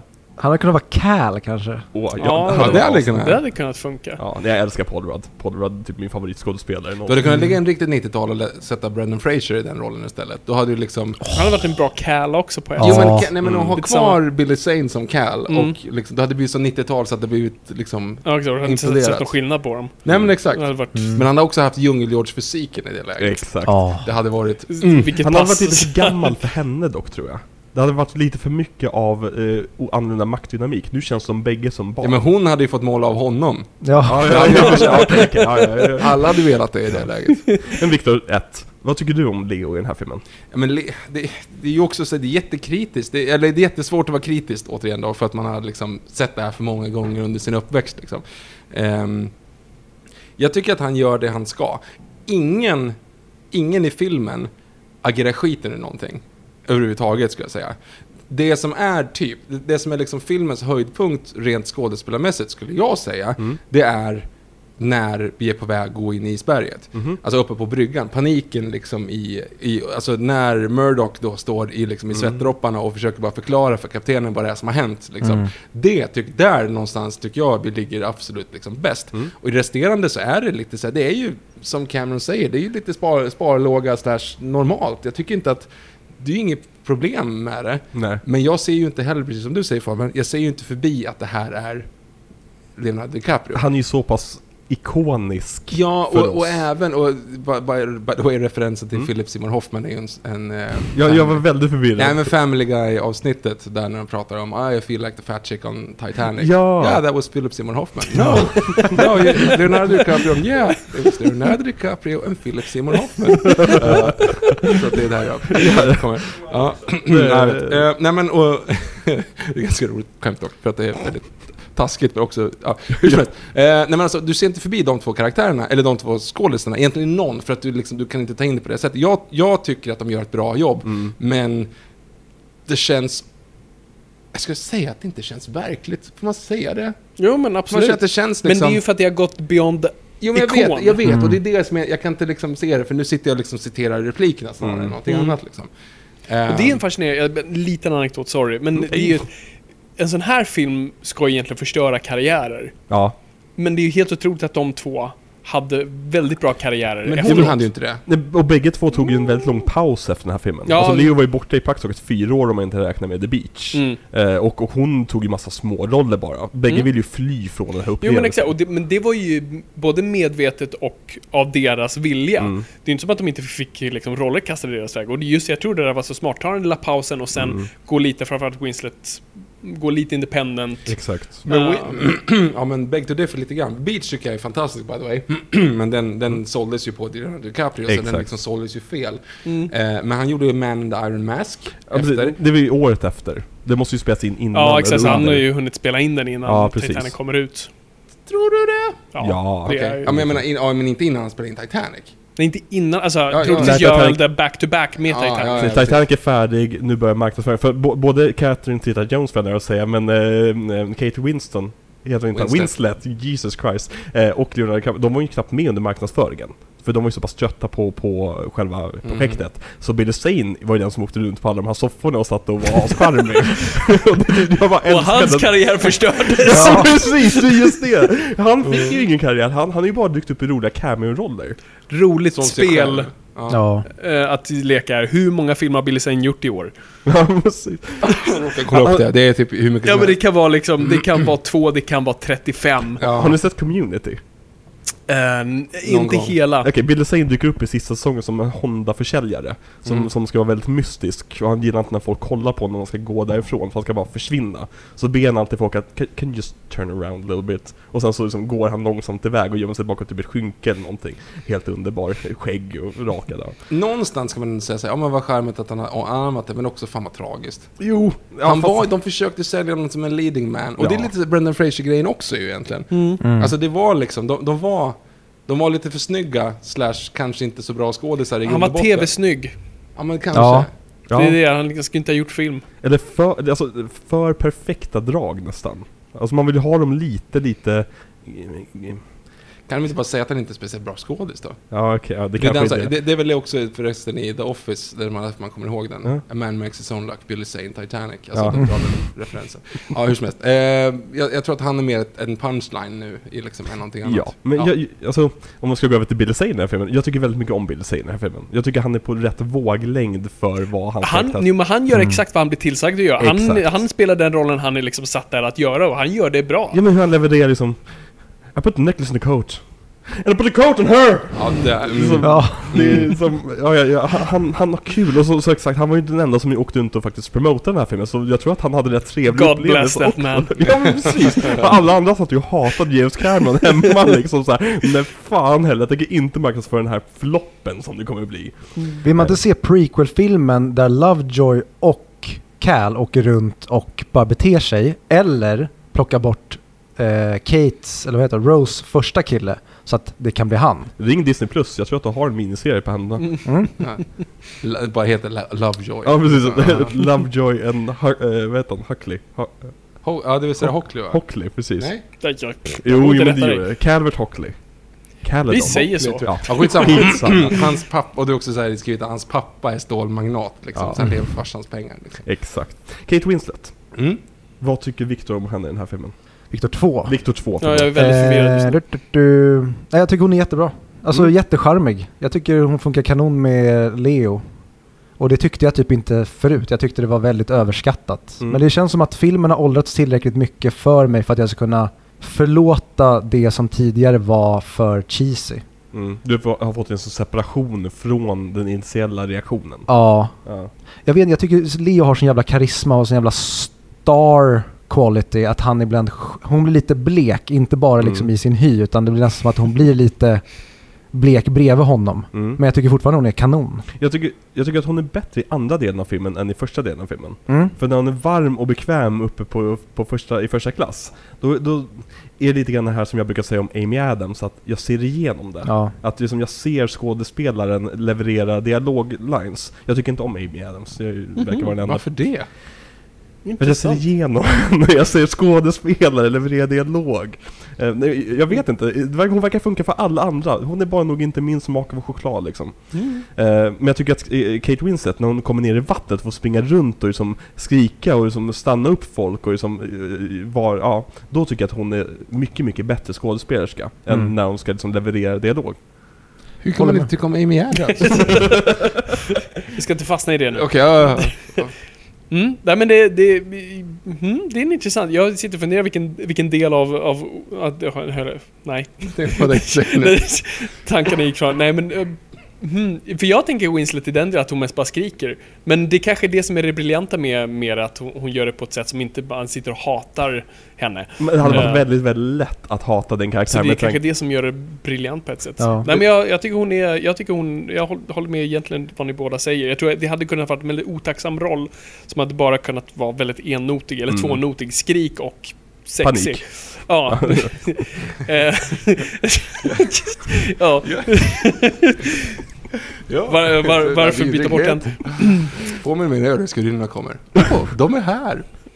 Ja, förlåt. Oh, jag såg ut. Jag äter lite julskum. Jag pratar ja. någon annan nu så länge. Nej, men Kate Winslet, hon jagade ju Cameron i månader för den här rollen. Hon trakasserade ju honom, ringde honom. Gud, hon ska ha ångrat det sen. Verkligen. Mm-hmm. Den snack, snack kom att det som, ja, okej okay, då Kate, skriv in dig i den här jävla filmen då. Ska jag, egentligen skulle det bara varit Leo som springer runt. Men nu, ja. Mm. ja. Eh, Billy Zane har vi redan pratat om. eh, Jag tycker väldigt, väldigt mycket om Billy Zane i den här filmen. eh, Jag har inte sett honom i någonting annat jag tycker om honom i. Men det är mest för att han kanske inte har varit någonting, jag har varit med i någonting där man tycker om honom. Men Fantomen gjorde han ju. Och, och där är han ju leading man. Och det funkar ju inte tyvärr då. Nej, Nej. uppenbarligen. Frågan är dock om man kan klandra honom i det hela. Jag, jag har för svagt minne av den. Men mm. det känns som det hela filmen det är fel på. Ja, ja. Som sagt, det är ma- på manusstadiet mm. var det fel på den filmen. Så har vi Frances Fisher. Hon spelar eh, Ruth eh, Ruth Rose va? Uh-huh. Eh, Ruth DeWitt Bu- Bucator. Scenen med korsetten där mm. eh, ger ju hennes karaktär lite mer. Och sen är hon bara till för att vara stiff upper lip liksom. Exakt. Mm. Och det gör hon ju bra. Och mm. den skådelsen får typ alltid spela den kalla karaktären. Ja. Det är liksom det hon har. Ser lite ut som det också. Jo, absolut. Ja. Men det är liksom hon gick med Bill, uh, Bill Clinton, vill jag säga. Clint Eastwood. Uh, hon har ju en dotter som heter någonting Eastwood mm-hmm. uh, som dök upp i Heroes Reborn. Såg någon av er den? Nej. Nej, gör inte det. Just det, den ja. Ja, den sök. Vad tycker du om Rose morsa? Jag tycker hon har lite det som jag pratade om tidigare, Cameron liksom birollsproblemet, mm-hmm. så att hon blir alldeles för okarismatisk. Jag tycker Lovejoy har samma problem, men han är fortfarande kul för det känns mm. konstigt när den den skådespelaren gör det han gör. De skulle ha en yngre snubbe i den rollen, men han blev sjuk och då fick de ta in typ James Camerons pappa eller någonting så här, gör det här nu gubbjävel. Så att, ja, hon gör väl det hon ska, men... Mm. Eh, Duglig. Ja, tycker hon också är alldeles för kantig i sin liksom, karaktär. Mm. Det är alldeles för tydligt vad hon gör. Mm. Och det är, det är kul idag, men jag störde mig på det utav bara helvete förr. Mm. Men jag tycker väldigt mycket om det här James Camerons cheesiness, eller hans liksom, vad ska man säga, hans opretensioner. När det kommer till just såna här typer av karaktärer. Att han vill bara att... Han vill göra pop- populistisk film. Det ska ju duga för alla. Så måste karaktärerna vara lite överdrivna. Vara lite uppskruvade. Mm. Jag, jag vet inte, jag, jag gillar väldigt mycket det han gör med sina bikaraktärer. Det är ju tillbaka till det här ekonomiskt tänkandet. Mm. Ja, men den här, det, här, det här verktyget, den ska göra det här. Mm. Ja, den exakt. ska agera det här i den här plotten. Och, ja. och det är där, där är jag också så här, two minds, et cetera coolt att du kan göra det. Mm. Liksom att du kan räkna ut den här matematiska ekvationen. Men ännu en gång bara, mm, det, ännu en gång, det blir lite fattigt. Uh, mm. Mm. Men skådespelmässigt är det inget konstigt? Nej, det är Nej. inget konstigt. Det är mer ja. liksom, och det är väl där man måste ibland just så här, vad är det för roll de spelar? Vad är det skåd- är det tillbaka till Billy Zane? Mm. Liksom? Är det han eller är det vad han får? Exakt, för han borde ju, med facit hand, borde ju fått en jättestor karriär efter. Men mm. det måste ju varit att han på auditions inte höll måttet. Det var att han promotade filmen. Ja, precis. The curse. Verkligen. Ja. En, en gammal tant. En, en, gammal, en till gammal tant som Philip är med i den här filmen. Philip Seymour Hoffman. Det är Gloria Stuart som spelar Rose DeWitt Bucator. DeWitt, DeWitt. Hur, hur säger man? Yeah. Det är därför det bara vart Rose. Rose. Rose. Ja, jag spelar gamla, gamla Rose då. Eh, och hon är ju en sån här gammal pre-code skådespelare dam som var med i Invisible Man. Eh, ja, har med i hundratals filmer. Har ni någon koppling till Gloria Stuart sen innan? Jag vet att du gillar lite äldre filmer. Ja, men jag har nog aldrig, jag har säkert sett den i saker, jag har aldrig reflekterat på att det var hon. Så att, uh, mm, inget liksom konkret. Det är lite som när man ser Diana Riggs saker typ. Ja, nej men... Ja. Fast du kanske känner igen henne lite mer med tanke på din koppling till Bond. Ja, exakt. Ja, ja. Precis så. Ja. Nej, men hon gör det bra. Det, det måste vara också intressant. Inga jämförelser i övrigt, men Chris Columbus när han skulle kasta eh, Macaulay Culkins storebrorsas tjej som skulle vara uppenbart ful, mm-hmm. så vågade han ju inte kasta någon Nej. riktig tjej utan ledde producentens son i en, i en... Det är lite samma sak här. Du ska vara hundra år gammal. Jag är åttiofem. Ja, men du ska vara hundra år. Du ser ut som att du är så skupplig och liksom så här. Så att det är ju där någonstans. För de, de age-sminkade henne lite grann. Jo, det gjorde de. För att det är ju också så där, det, det måste vara lite svårt att vara så här. Du ser så jävla gammal ut så att nu ska du spela hundra år. Liksom. Exakt. Det är som varje gång Melissa McCarthy. Nej, nej, vad heter det? Rebel Wilson var med i en film innan hon blev Rebel Wilson med alla. Som mm. var den antagligen på call-sheeten Fat Girl liksom.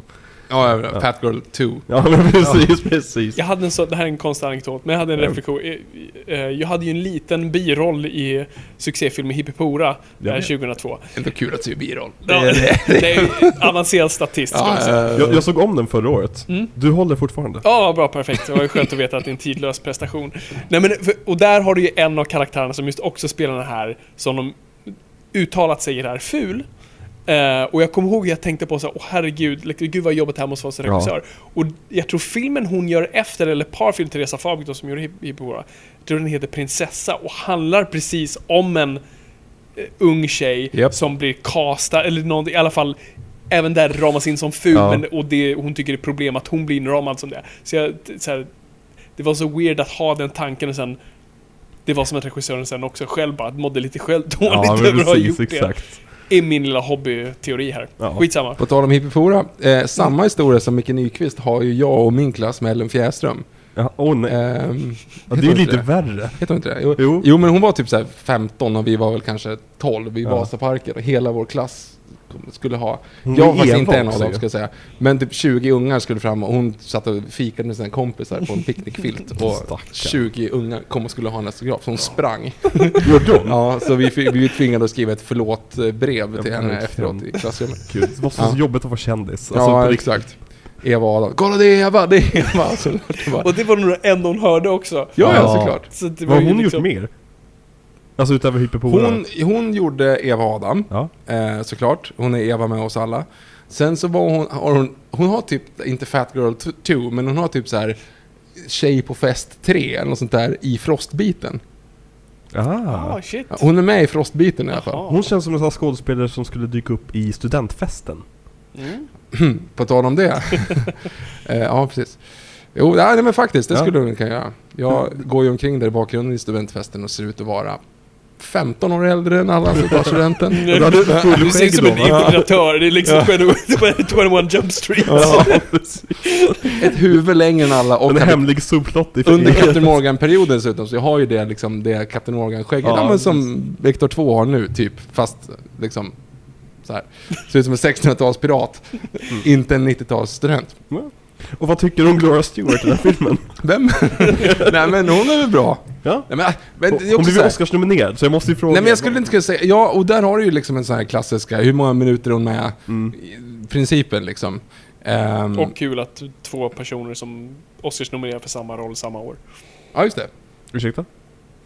Kate Winslet är Oscarsnominerad, va? Ja, ja. ja, just det. Just, just att det. två ja, personer är Oscarsnominerade för samma karaktär. Jag tror det, jag tror det är enda gången det har skett. Samma år, ja. Ja, ja precis. Annars ja, är det Joker. Ja, sam- nej, samma film. Nej, just story. Samma år. Liksom, mm, ja. Biroll och huvudroll. Samma eh, nej, eh, Gudfadern två väl? Ja, mm. just det. Boom. Mm. Kolla, snyggt. Dog rakt nu där även. Mm. Ja. Ja. ja, hon är bra. Mm. Mm. Okej, okay. ja. Victor? Två? Va? Varför får hon en Oscars-nominering för det här? Jag, jag ser inte någonstans, tyvärr. Det är jättetråkigt att säga, men det är så här, hon är charmig. Men grät du inte när hon sa oh, oh. Nej, men hon är jättebra. Ja, men hon, hon är jättesöt. Hon är jättebra. Däremot, så här, vad, vad är en Oscar? okej, nu är vi på en metaplan. Vad är egentligen Oscars-nomineringen då? Vad är, liksom, vad är ett Oscarsvärdigt porträtterande av en karaktär? Jag jag tror... menar, som du pratade om i Spotlight. När vi skulle säga Mark Ruffalo måste på ett utbrott, annars är det inte en Oscars mm. prestation. Mm. Och, så de har typ skrivit in den för att han ska kunna göra Exakt. det. Liksom.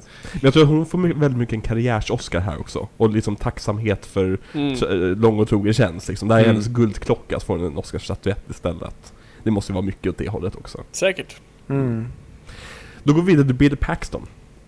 Som spelar Brock Lovett. Sånt skrivet namn tycker jag. Det låter inte som en riktig person. Men han är ju uppenbarligen baserad på James Cameron. Det är, James Cameron har skrivit in sig själv i filmen. eh, Och det som är intressant med Bill Paxton, det är det att han, han spelar väldigt mycket så här goofy roller i början av sin karriär. Det är som i Aliens och sen så även Terminator och så vidare.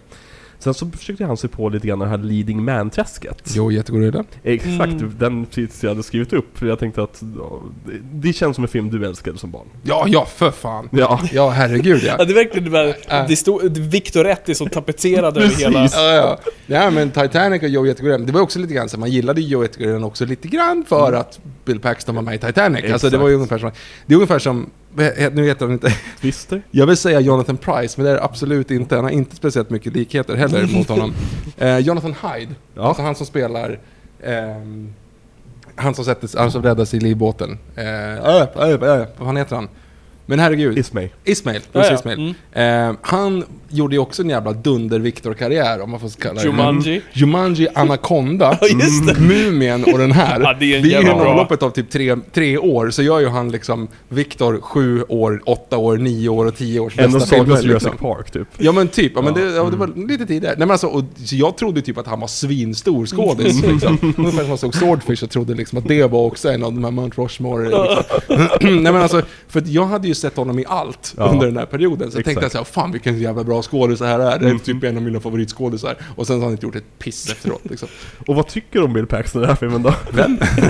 Nej men alltså, så här, ja, men, och det kanske, jag vet inte, jag, jag känner att det här, jag, jag ger ingenting i den här diskussionen. För jag tycker så här, jag menar, jag tycker inte att någon sticker ut åt något håll. Ingen gör en dålig prestation. Mm. Det finns ingen mm. anledning. Det här är ingen skådespelarfilm. James Cameron skulle aldrig släppa igenom en dålig prestation i en sån här grej. Liksom. Jag, jag tycker att det här är... Jag tycker alla gör sitt jobb. Liksom. Mm. Till och med han som inte ens är en skådis utan som är hans liksom, skäggiga polare bara. Han är typ den bästa skådespelaren. Men han gör det ju bra. Ja, ja, han är ja, jättebra nu här totten. Ja. Ja. Promotade inte han filmen? Det är säkert. Nej, det var bara Billy Zane. Posen var bara en bild på Billy Zane. Jag hade sett Jag trodde att han skägget var med i en annan typisk Victor och Fabian-film runt samma period. Kan du gissa vem, vem jag tänker? Tänker du den, den skäggiga eh, paleontologen i Lost World? Yes! Ja, jag, jag, tänkte, jag tänkte också att det var samma. Ja. Ja, men jag var stensäker ja, ja. på att det var ja, ja. samma ja. skådis. Nej. Det är inte bara. Och det, nej, det är inte. Och det, det är underbart. Det finns några movie trivia som är helt fantastiska. Mm. Vi, kan, vi ska snart sluta. Säg åt oss om vi ska sluta. Eh, sure. Prata om annat alltså. Eh, så här, eh, nu kommer inte jag ihåg bara därför. Det finns ju två stycken. Det var ju en stor fight under nittiotalet mellan två paleontologer. Mm-hmm. Jack Horner och den andra. Som jag mm. nu inte kommer ihåg vad han heter. James Horners brorsa då, för den som inte vet. Mm. Nej. Eh, Jack Horner då som, som, var, som var rådfrågad och liksom experten på Jurassic Park och på The Lost World. Och sen så hade de en annan snubbe, en annan paleontolog som höll på att tjata om att T-Rex var en jägare. Och eh, jag, by the way, ska bara bakgrundschecka. Jag har ju ändå pluggat dinosauriekunskap på universitetsnivå, så det är lite därför bara jag har råkat fastna på det här. True story. Eh, civilekonom, inriktning, marknadsföring, dinosaurier faktiskt. Får jag skriva ner om jag får göra det. Eh, det är nog inte många som har. Nej, det tror jag inte heller. Det var framförallt för att ingen genomförde ens den kursen klart från första till sista förutom jag. Hur som helst, eh, vart var jag? Jo, men då, då i alla fall så var det en fight mellan huruvida Tyrannosaurus var en jägare eller en avsätare. Och Jack Horner var ju på avsätargrejen. Mm. Och så var de så jävla sur på den andra. Så han, den andra paleontologen, mm. doktor Grant är baserad på Jack Horner. Den andra okay. paleontologen är ju den skäggiga snubben.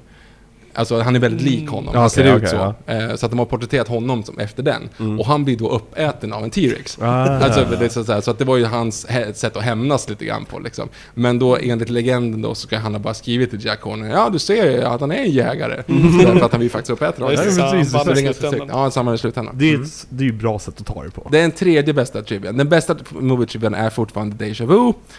att eh, första gången de ser... Ni har sett filmen Deja Vu? Nej.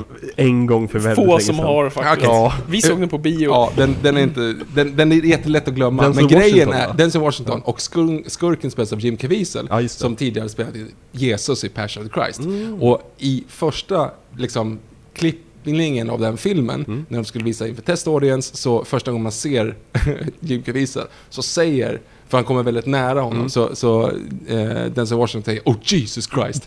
Vilket gjorde att alla bara garva i salen. Ja, oh, skit. Jag fick de ta bort den och klippa om filmen. Det är en väldigt eh, kul anekdot. Eh, ja, fortsätt.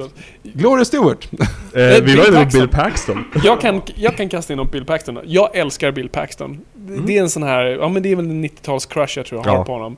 Och, men också, han, och jag förstår varför Cameron återanvänder honom. Han är också en väldigt ekonomisk skådespelare. Ja. Och det är lite tillbaka till det vi pratade om just med liksom, method-grejen versus inte. Mm. Eh, och jag alltid funderar på att just ha crutches. Och jag har alltid föredragit de här skådespelarna som bara kan slå på det.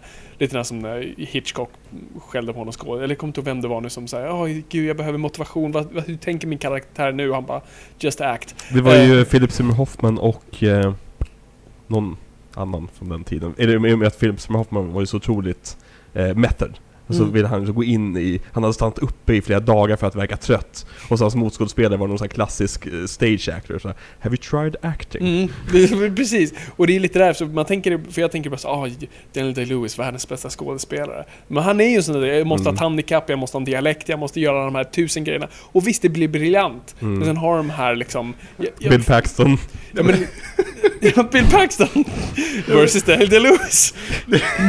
Jättebra jämförelse.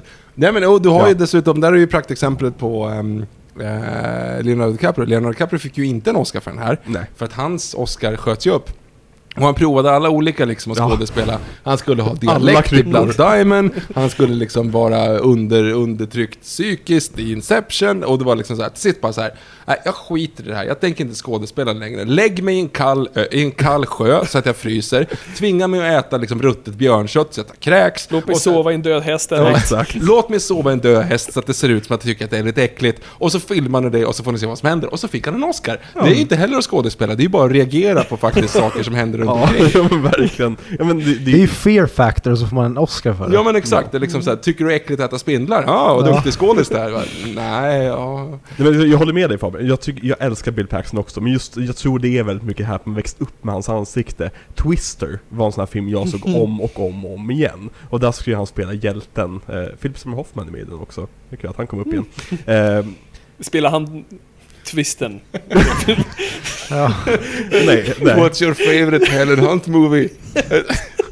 Twister! Yeah. Low member. Ja, jag vet. Ja.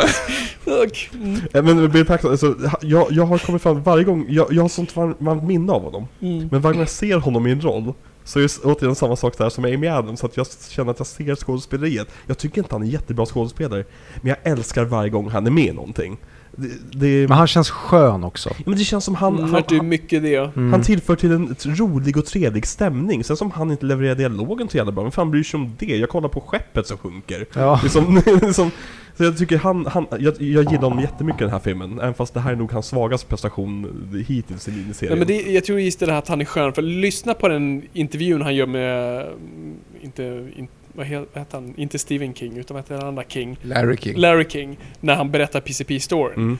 Alltså bara, man njuter av att bara höra ja. honom berätta det här. Och jag tror att det, det, liksom, det smittar av. Men också lite underskattat. Kommer hon när, när Charlie Theron sitter där och liksom klappar honom och sjunger för Joe Jättegorill. Och han tittar ut runt hörnet där. Och man ser liksom, han, han går långsamt in i han bild. Ringer örat i den också? Det vet jag inte. För jag får att jag han går in.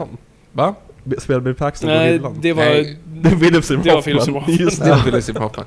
Ehm, nej men exakt, och de ligger där och sjunger och han står och liksom tar steget in så där och tittar på dem väldigt, väldigt eh, romantiskt. Det är fint. Ja. Med tanke på att Gorilla inte fanns där på riktigt. Ehm, Kul grej i den filmen, Joe Jättegorillan. Ja. Den har ju en reklamfilm som var med i jättemånga andra filmer. Mm. Vet du vilken? Nej, berätta för mig. Hårsprayen, du vet den här liksom... Tänk, Tänk ja, över. Den är också med i... Tio orsaker hatar dig. Jag tänker nu att den är med i Djungelgeorge, men det blandar jag ihop, det är den inte. Men det kan även, vad fan, jag tror den kan vara med i Djungelgeorge. För hon garvar ju bara, och hon står ju typ och gör någonting och bara garvar åt den, typ såhär, ungefär, mm. och weird ni är här i, i storstadsdjungeln. Mm. Eh, för, och det gör ju Djungelgeorge också, fast då är det ju kaffe. Jag menar dig. Mm. Ja, jag, ja, okej. Okay. Kaffe, kaffe, kaffe, kaffe, kaffe. Och så ut och så åker Gud, jag måste om Djungelgeorge. Ah, så jävla bra. Alltså, jag såg om den relativt nyligen. Mm. Helvete vilken film. Du måste ja. se den svensk dubbad dock, för Um, det är som Janne Nongbinder movie. Man måste se en svensk dubbad. Men den är inte, då, då funkar ju ändå liksom munnarna hyfsat, för det är tecknat. Alltså ja. det är sjukt hur Djungelgeorge, hur det funkar trots att mun, det gör alltså, inte det, det är ju helt fel. Jo, men alltså, alltså, det de funkar ju för att filmen är det den är. Det är som att man lägger till ett lager i den här komedin, ja, att det precis. blir bara extra charmigt. Det är ju en uppskruvad komedi som ja, gör ju, det är ju en parodi på tassen. Ja, och så blir det som när voiceovern kommer och sen ska de ja. prata, då blir det som att de har typ, alltså voiceover-snubben har även dubbat alla andra. Det blir bara extra roligt. Mm. Ja, fantastiskt. Vad, vad tycker Victor två om Bill Paxton i den här filmen? Du har haft svårt för Bill Paxton hittills. Jag tycker att han är helt... Jag vill bara ta bort honom. Jag önskar att den här filmen började med där... Alltså, när de ska åka på skeppet. Mm. Men jag skulle även vilja ha... För jag tycker det är en ganska bra emotionell finish i slutet med Rose. Mm. Men jag hade velat ha det presenterat på ett annat sätt. För jag tycker inte... Så fort vi går tillbaka dit mm. så känner det så... Då, då är det nästan som att jag tar upp mobilen. Då är jag helt ointresserad tyvärr. Problemet är, jag pratar mycket också. Eh, problemet är väl också bara att du behöver ju någon form av inramning. Och inramning är ju egentligen Heart of the Ocean. Du hade ju all, du hade inte haft samma emotionella punch om det var så här: kom här mina barnbarn, ska jag berätta en historia. Mm. Och sen så mm. berättar de tillbaka. Exakt. Du måste ha en anledning. Ja, jag måste ha anledning varför de här två gamlingarna läser liksom den här dagboken för Precis. den här kvinnan som mm. man absolut inte känner. Och får se vad som händer med de här två kärleksparet här. Mm. Och, så får man se. Och det enda jag ser är bara så här: James Cameron vill bara visa upp sina leksaker. Det är det enda jag känner tyvärr. Jo, men och det är det lite grann. Men du måste ju ha, du måste ju knyta ihop det på något sätt kring liksom varför berätta den här historien överhuvudtaget liksom. Mm. Och då blir det ju det. För annars hade slutet varit och så var det. Och så lägger de något ja, ja, och så är det slut liksom. det, det ger ju ingenting ja. utan det är ju liksom. Nej, alltså, jag, jag, typ, jag har ingen bättre idé. Det är bara att jag inte... Det funkar inte för mig. Jag, mm. Filmen tappar mig lite. Det är som att precis när jag är så här, nu jävlar har ni övertygat mig om att jag vill se de här personerna vara med varandra. Och så ska vi tillbaka till det här. Mm. Och ja, det, ja, ja. Det, jag tror inte det är så mycket... Jag tror det, det kanske är nittonhundratolv-delens fel att jag inte gillar den moderna delen. Jag, vet, jag kan inte riktigt sätta fingret på det. Det bara funkar mm. inte. Ja, men det, det är ju jävligt tråkigt. Alltså ja. rent cinematiskt, man kollar liksom resterande hur filmen ser ut kontra hur, hur det ser ut där, är det ju väldigt tråkigt såklart. Ja, och det är det jag tycker är synd. Men samtidigt, om man då skulle klippa bort de delarna, då tror jag att filmen skulle falla jättemycket. Mm. Men i mitt huvud så är det det perfekta paketet. Det är bara nittonhundratolv. Det är så jag önskar att det hade varit. Det är som att man, man vill ta bort pelarna ur, ur en byggnad för att de är fula. Men om man tar bort pelarna så faller byggnaden ihop. Ja, men nej, verkligen. Ja. Mm. Men så du tycker sammanfattat att Bill Paxton är meningslös i filmen? Ja, tyvärr. Ja. Jag gillar du... Bill Paxton framförallt i True Lies. Och därför så tycker jag synd att jag inte gillar honom nu. Mm. Men då kommer du bli glad av det jag berättar nu i alla fall. För han dog ju tjugohundrasjutton. Eh, sextioett år gammal. Det var det du fick av det jag sa. Ja, det är punchlinen. Ja. Ja, men då så. Nej, men Bill Paxton han dog ju, eh, av hjärtproblem. Eh, på grund av en hjärtoperation. Han hade tydligen haft hjärtproblem hela sitt liv. Eh, och så var han inne för en operation som var rätt standard. Och så blev det komplikationer. Och så blev han tvungen att opereras igen, så blev det komplikationer. Och sen så, sen så avled han. Och eh, hans familj har ju eh, stämt doktorn och eh, sjukhuset. Och det senaste som hände i våras eh, var att eh, de har börjat få delvis rätt. Så det mm. var någonting som gick snett liksom, på grund av ja, att doktorn var dålig. Eller inte gjorde det han skulle. Fan. Ja, jävlar vad synd. Och jag, det kul bara för, eller kul det inte, men jag hade precis liksom bekantat mig igen med Bill Paxton, för han dök upp i Agents of Shield som jag kollade på. Mm. Eh, och även i Nightcrawler, bara något år innan. Så jag hade precis liksom fått tillbaka min kärlek för Bill Paxton, och så liksom, togs han ifrån oss. Jag tycker det är väldigt, väldigt trist. Verkligen. Ja. Mm. Så vi går vidare till ett annat ämne, och det är då Susie Amis som spelar James Camerons fru i den här filmen. Eh, nej, förlåt. Eh, Rose barnbarn. Du är en James Camerons fru som spelar... Exakt. Fast hon blir Rose James Camerons fru barn, sen. Fast om Bill Paxton är James Cameron mm. och hon blir intresserad av James Cameron framåt slutet av produktionen, ja. så tror jag nog att det här är lite självbiografiskt kanske, deras lilla kärleks... Eller begynnande kärlekshistoria. Eh, men hon var med i The Usual Suspects, och jag kommer inte ihåg henne alls där. Men Oj, det är den typ enda filmen på, på listan. Nej, nej. Även jag, jag har sett den hundra gånger känns som. Så, ja. Men hon slutade ju med skådespeleri efter den här filmen, och hon gjorde en till film efter den här filmen, så här för mig. Den hette Judgment Day från nittioåtta. Och sen så, med den så sa hon upp sin karriär och började fokusera på sin, på sin veganism då. Mm. Och så här, miljöarbete och jobba med Cameron liksom. Känns lite Kate Gapshaw på den. Mm. Ja, faktiskt. Vilket sätt? Nej, men då blir tillsammans med regissören och lägga ner sin karriär. Ja. Mm. Alltså tråkigt också. Ja, kanske, men sen vill du inte, vill du inte vara skådespelare? Nej, men du träffa en rik man som hon kunde bara bo med. Kanske. Ja. Nästa skådespelare, vi kommer gå igenom väldigt snabbt. Danny Nucci som Fabrizio Carbonara. Heter han inte alls det, men jag hittade inget efternamn, jag var tvungen att lägga till någonting. Honom klippte de ju också bort rätt rejält, för han hade ju en plott, ja men han hade ju en ganska lång plott med den här norska kvinnan, mm-hmm. en kärlek, ett kärleksintresse. De ser, allt det här ligger på YouTube fortfarande. Ja. Det finns jättemånga scener. Helga tror han heter, vilket mm-hmm. är ironiskt, för att det brukar vara svenskan som heter. Talar fröken svenska? Nej, can't understand you. Men bakom den, bakom det så börjar ju Fabrizio, då börjar de att dansa line dansen då. Då är ju hon, det är typ hon som drar upp Fabrizio och Fabrizio drar upp Leo, du vet, hela den. Mm. Så hon är med väldigt mycket. Om du kollar på henne i bakgrunden mm. nu, alltså om man tänker på det, så hon och han hänger ihop. Är hon typ med hucklet typ? Nej, Nej. blond. Ja, ja, ja, ja, men då är hon med på slutet också. Om ja, hon som hänger upp ja, längst exakt, upp exakt. mot slutet. Det är där. därför. Ja. För de nickar Aha, ungefär så att de känner igen honom. Ja, precis. Och det är ju den skådespelaren. Eller det är ju hon. Så mycket. Det är ju hon. Okay. Eh, och de typ, hon hjälper, det är också lite weird för att eh, de hjälper inte över henne. Utan hon ja. får hänga där och bara typ nicka lite grann. Så hon dör alltså, istället för att rädda henne. Jag såg det som att, som att Kate Winslets karaktär hade förakt mot henne. Ja. Alltså i, i ansiktet. Alltså, hon såg nästan äcklad ut när hon kollade på henne. Jaha, nej, nej men det, grejen är så här, hur hennes utveckling så är det ju typ att, hon, att de träffas där nere mm. och det finns scener när han liksom försöker förklara då och hon pratar norska och liksom mm. jag förstår inte liksom och, och det var men love language typ och, och sen nej, men, och sen så är det, sista scenen då med de två, då är det ju när de ska försöka komma upp för main stairwell där, att de byter plats och mm. försöker komma upp någon annanstans när de har låst portarna mm. då försöker han få med henne och följa med liksom, så här, kom vi, vi går bort och försöker rädda oss själva. Mm. Men hon är med sina föräldrar. Och de säger då på norska liksom, nej Helga, stanna här, inte med oss liksom. Och då liksom så här, I'll never forget you typ. Och så får de en puss och så drar de. Och sen ah, är hon, okay. och det är liksom hennes. Så hon står dessutom med mot slutet, vi kommer väl till det antar jag, mm. men den sista sekvensen när hon går upp för trappan. Prata om den. Ja, nej men, nej men vi kanske, jag antar att vi kommer dit för att det, det är väl en, en stor grej i den. Nej, kör. Okay. kör, kör Sista scenen, ja. Gloria Stuart, dör hon eller inte?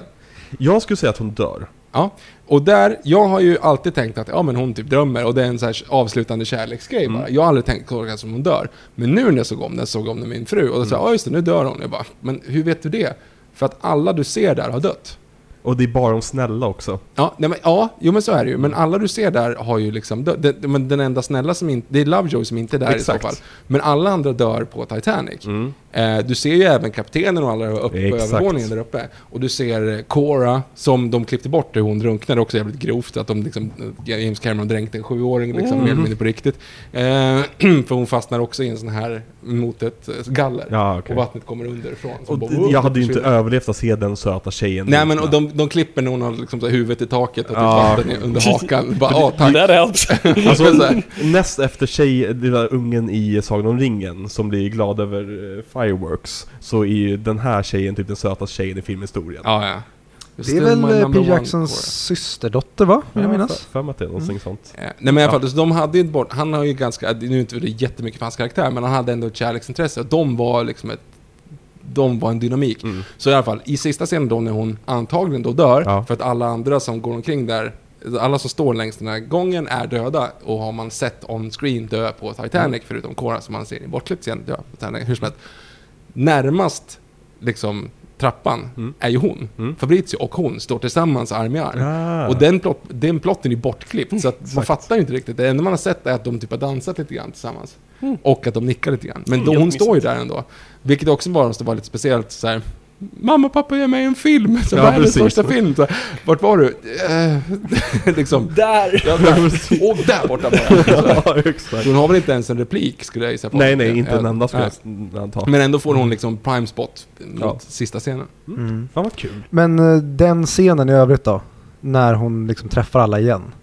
På slutet? Ja. Mm. den vackraste scenen i filmhistorien. Alltså det... böda som ett jävla barn. Den ja. borde ju inte funka. Men det är Jim Camerons hemliga magitricken. Ja, han, han har en film där vi vet att alla kommer dö. Hur gör vi ett lyckligt slut? Mm. Hon träffar dem igen. Ja, ja men precis. Ja. Ja men det är verkligen som du säger, det, det ska inte funka men det mm. gör det. Nej. Man har konstig anledning. Alltså jag gråter som, som alltså som, ja nej alltså mm. ja det är så jävla vackert. Och musiken på det, musiken. Mm. Ja. Det är lite som, jag tror vi pratade en gång om det här, eller när du var med i Lejonkungen avsnittet tror jag i hundra mic, det här med att när de gör den animerade remaken, att du fuskar när du har Hans, Hans Zimmers musik. Det känns som att de gör så här också fast musiken är till den här filmen. Ja. Så när man hör det bara så här, nej men det här är cheat code. Mm. Det, ni kan sätta på vad fan som helst här nu så kommer vi böla ändå. Mm. Mm. Ja, det är, nej men den är jättefin. Mm. Ska dock sägas, lite weird, jag gråter inte till den här. Nej, du gråter till Notebook men inte den här. Exakt, och det är det så här, Notebook fuckar upp mig men det, det vet du sedan tidigare. Jag, jag, Moulin Rouge, åh oh ja. Mm. Notebook, definitivt. Och efter Notebook så är allt, men allt förstörde två, tre veckor efteråt. Så då är det så här, baby gris kommer till stan. Alltså så. Men, men faktiskt inte till Titanic mm. just nu. Ja. Det är kul, för double punch, punchen av The Notebook och Titanic fick mig att bli dumpad av en brud. Men jag tänker inte berätta den historien. Det kanske är för en annan gång, men jag har tid för den historien. Den men, kommer jag vilja ha någon gång. Definitivt. Men okej, okay, så men, Tommy och, och Fabrizio, de, de två, jag tror ingen av oss riktigt har dem som sin M V P i filmen här. Nej, men de, är, alltså, de fyller en funktion eh, genom att visa hur multikulturellt ja. det var på Titanic. Alltså den mest, alltså i och med, det var väl hundratjugofem svenskar eller sånt där ombord.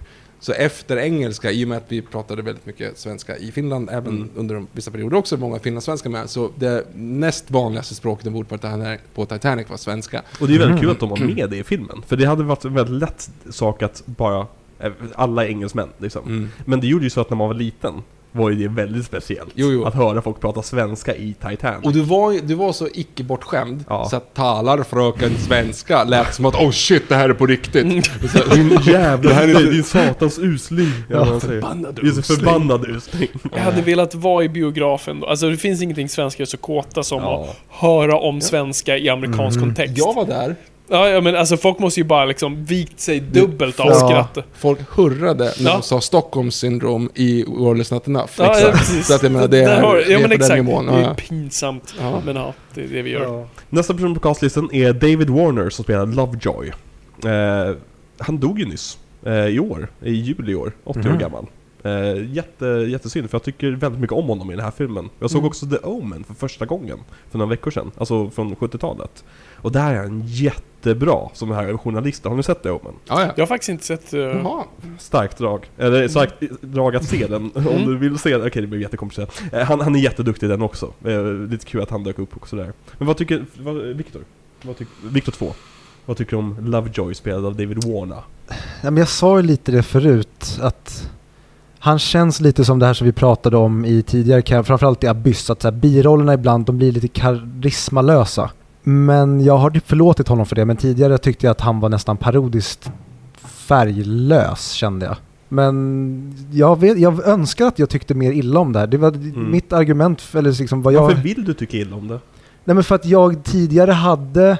stört mig på den så länge, så det ja. känns som att jag har tappat min identitet till den här filmen nu. Och det känns jättemärkligt, jag vet inte vem jag är. Är inte det bästa som finns när man tycker om en film man tidigare inte tycker jo, om? Jo, det är jätteunderbart. Men ja. alla andra älskar den, så det var kul om jag hade varit lite mer gnällig. Jag har ja. försökt vara lite gnällig, men det håller ju inte. Nej. Ni någon skåd... Jag har en till skådespelare som jag vill prata om. Annars tänker jag att vi kan hoppa över resten av castet, för den här casten är så jävla lång. Men Victor Garber som Andrews. Jättekarismapaket. Ja. Det är min M V P i den här filmen. Mm. Bernard Lee skulle jag säga, dock. Ja, han, han är också väldigt ja. bra. Det är och, nu kommer jag inte ihåg vad han heter, han som spelar Murdoch. Men alltså, där har du ju... Du ger ändå ett, ett ark till någon som... Det är felaktigt, historiemässigt. Ja. Men jag tycker ändå att det är jävligt snyggt. Eh, samma sätt så är det väl... Nu måste jag bara tänka efter. Han som håller i...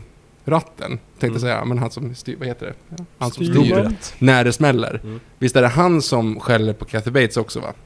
Visst är det han som inte vill åka tillbaka? Nej, inte det. Inte Nej, uppe det i kråknästet. Ja, uppe det är uppe i kråknästet, just det. Ja, just det. Så är det, så är det, sorry. Så är det. Mm. Och det tycker jag också är en ganska snygg detalj. Nu vet inte jag faktiskt om det var så Nej. på riktigt att det var just den personen. Men att de som var lite ansvariga citationstecken liksom ändå håller ner på att de inte ska liksom tillbaka. Mm, men, alltså det, det finns en ganska... Men som, alla de här spelar New Line, nu vill jag säga Cinema. Eh, Starline, vad heter de? New Star? White Star, White Star Line. White Star Line. Waystar. Waystar. Waystar Royco. Royco. Eh, alla som spelar de anställda tycker jag är jättebra. Alltså ta mm. John Crawford till exempel som dyker upp där och bara... Nej, faktiskt, han är min M V P i den här filmen. mister Fantastic himself. Is anybody out live out there? Can anyone hear me? Ja, den har jag kört några gånger. Uh. Right! ja, nej, det, det är min, min stora M V P i den här filmen. Jag älskar alla de... Så här, det är små, små karaktärsöden hela tiden. Jag tycker de har hittat tillräckligt karismatiska och intressanta ansikten att få på de här karaktärsödena. Som inte är liksom riktiga karaktärer riktigt. Utan det är bara som... Den här personen dog, den här personen mm. dog, den här personen dog. Men vi bryr oss om alla de här personerna som jobbar på båten också. För jag har sett dem genom filmen. Mm. Tycker jag är jättefint. Ska vi prata lite grann om musiken i den här filmen? Du är bärsad den här någon gång. Ja, jag är ingen fan av musiken. När vi pratade om filmmusiksavsnittet så hade jag med Hymn of the Sea som en av de tio bästa. Och då sa du att det är för mycket synt. Då lyssnade jag och insåg att det var för mycket synt. Jag gillade det. Syntröster. Ja. ja, men det är det som är så konstigt med det. Ja, det är jätteweird. Och det är roligt, för jag hörde nu, jag lyssnade, hittade någon intervju med Cameron som jag lyssnade på. Mm. Eh, de pratade om, för att när han skrev den här filmen så lyssnade han jättemycket på Enya. Exakt. Och när han hade då gått runt och liksom intervjuat kompositörer så sa, sa jag Horner typ, ja men jag tänker typ Enya mixat med och så var det någonting annat. Mm-hmm. Och Cameron bara, you're hired. Han frågade faktiskt Enya om hon ville skriva eh, musiken till filmen och hon sa nej.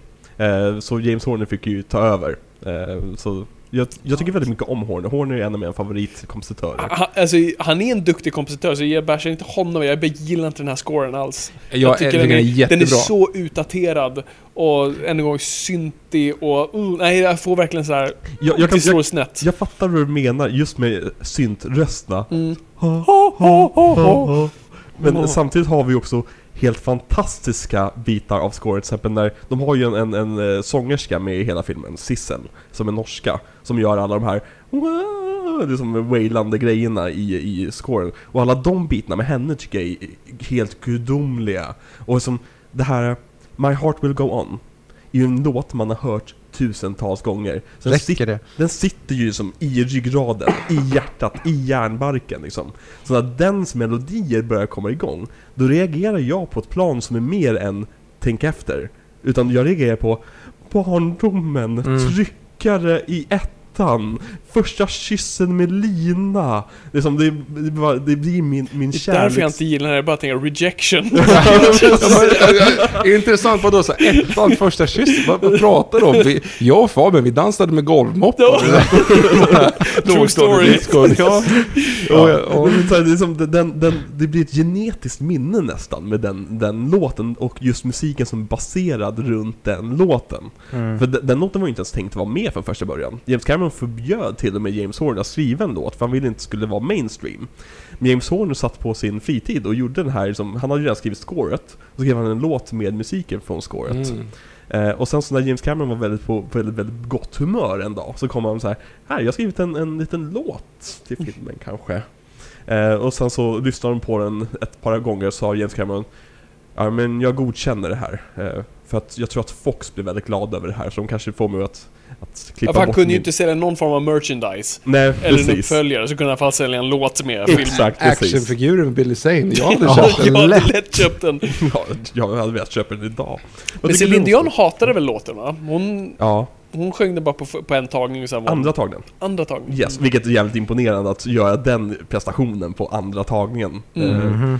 Jag, jag älskar den låten fortfarande. Det är typ den ja, låten. Jag... Det finns en sån otrolig så här, när någon säger någonting så bara...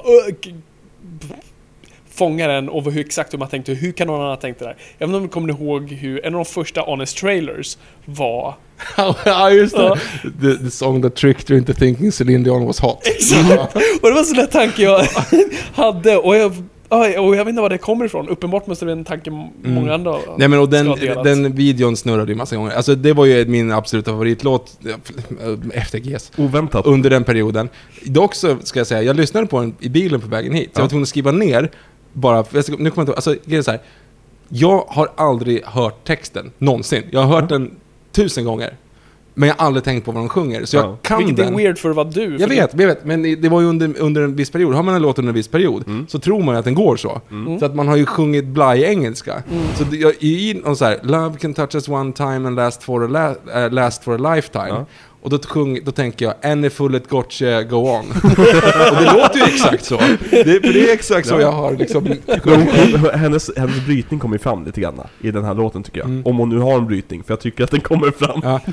Men om du tänker på det. Ännu fullet gotcha, go on. Och sen, det var italienska. Alltså, nej, men, ingen aning, men det var typ det jag tyckte att det lät. Det är ungefär som att lyssna på... Liksom, ABBA idag går inte heller för mig. Mm. Alltså såhär, Mamma Mia, jag kan, jag kan exakt hur det låter men jag kan inte ett ord liksom. Mm. Exakt. Bara för att det fastnat. Eh, och sen så trodde jag också ehm, vänta, hur blir det nu? Um, jag skrev faktiskt ner den också för att jag hade just det, för att vi, jag trodde det var någon som sa, jag för mig att det var Morgan, att försökte lura in you're safe in my hard ass.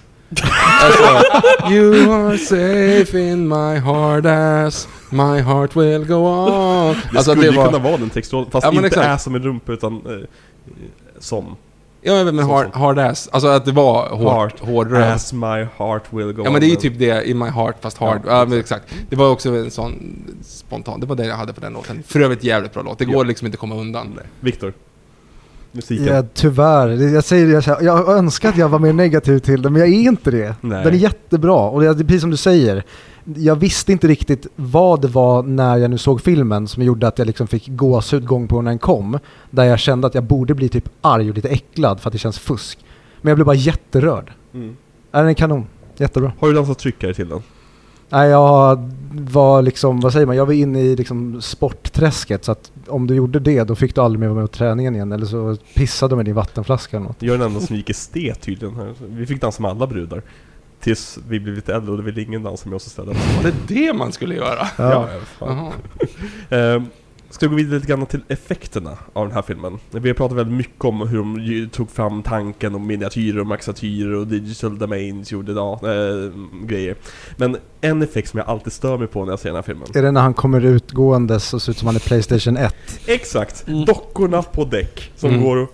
Här har en kopp kaffe. Bra, okej, okay, nu går jag vidare. Men det hade du aldrig sett, du hade, äh, jag kan inte prata, du hade aldrig sett något liknande nittiosju. Så det, det är mm. cutting edge. Precis. För att vara nittiosju. Det är bara för att den har åldrats och jag ser den på en tv högupplöst hemma ja. hos mig själv. Och inte liksom på en bioduk eller på V H S. Mm. Alltså väldigt många av de här filmerna som är gjorda för att se på V H S. Och alltså typ, ta Carpenters filmer. Hade han, han använt sig av C G I, så hade ju fallerat helt och hållet. Just för att han, det skulle, det skulle vara lite grynigt, det skulle vara lite köttigt och liksom, grottigt liksom.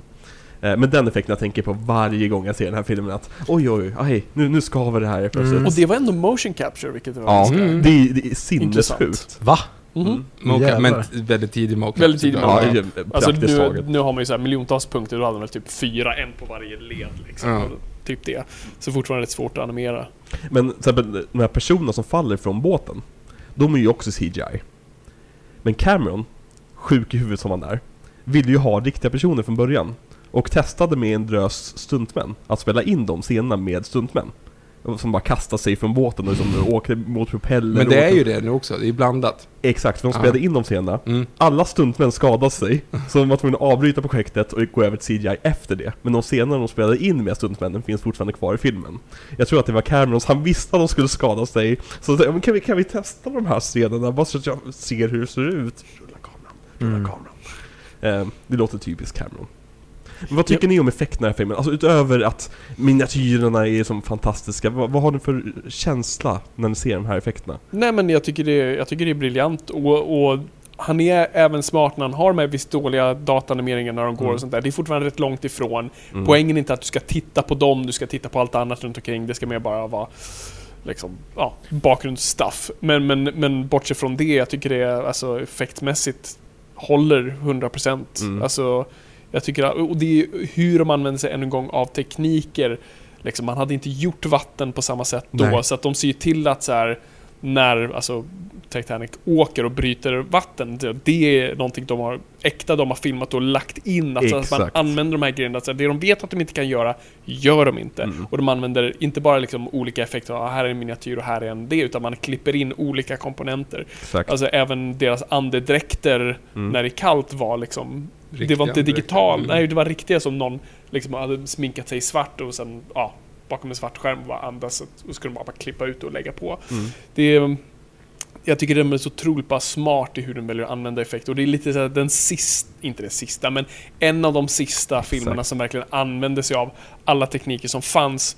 Och till piken av, okej okay, inte peak dataanimation då, men jo, för det var men, den tiden så är det ju det. Ja, ja för den jo, men, tiden är det ju ah, peak. Ja. Men, men, inte peaken på dataanimationens historia. Ja, du hade inte jo. övergett någon annan teknik. Du är liksom, lite som första Sagan om ringen. Du, liksom, du använde precis den tekniken som krävdes för den bilden. Ja, mm. Det slog och, mig också när jag såg den här filmen. Det blir fan inte bättre än så här. Nej. När det kommer till teknik, alltså praktiska effekter i en film. Det här är, efter det här gick allting ut för när det kommer till hur man använder sig av praktiska effekter på film. Mm. Och även C G I blev ju bättre, bättre renderad, men man förlitade sig för mycket på C G I efter den här filmen, för att alla filmskapare och Hollywood, speciellt Hollywoodproducenter såg ju det här och hörde, det har ni gjort allting i C G I, perfekt, då kan vi göra allting i C G I framöver. Mm.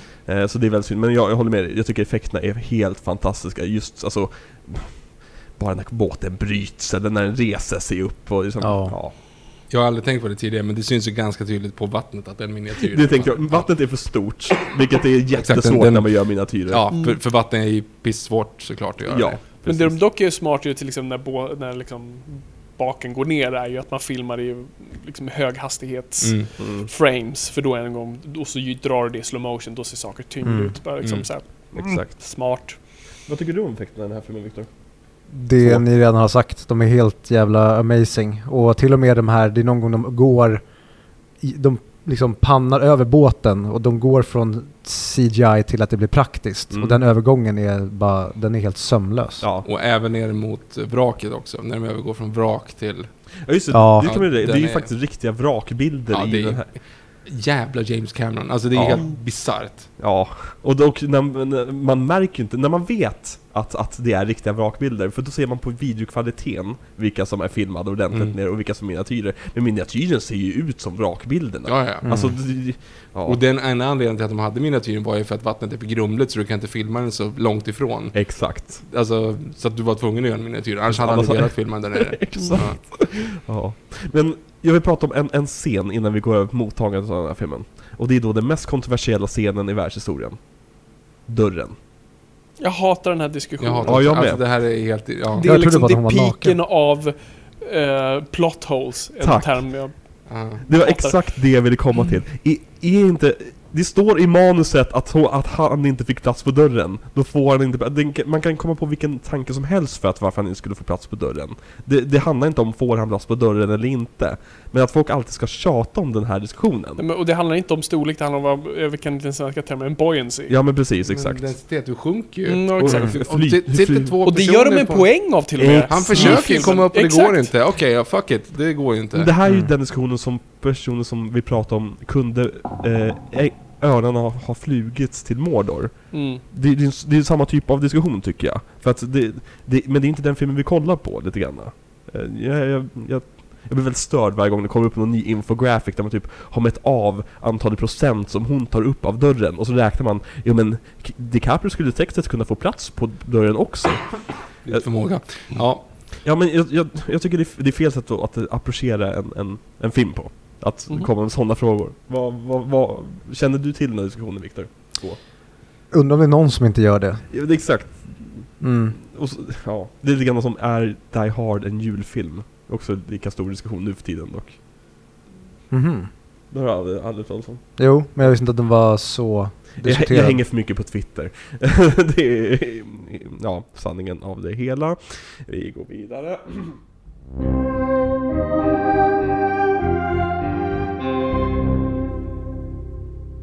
Vi har ett nytt segment som vi eh, har glömt har glömt några veckor nu. Mm. Eh, posten till den här filmen, lite kort. Vad tycker ni om posten till den här filmen? Men, är det en bra poster eller är den bara ikonisk?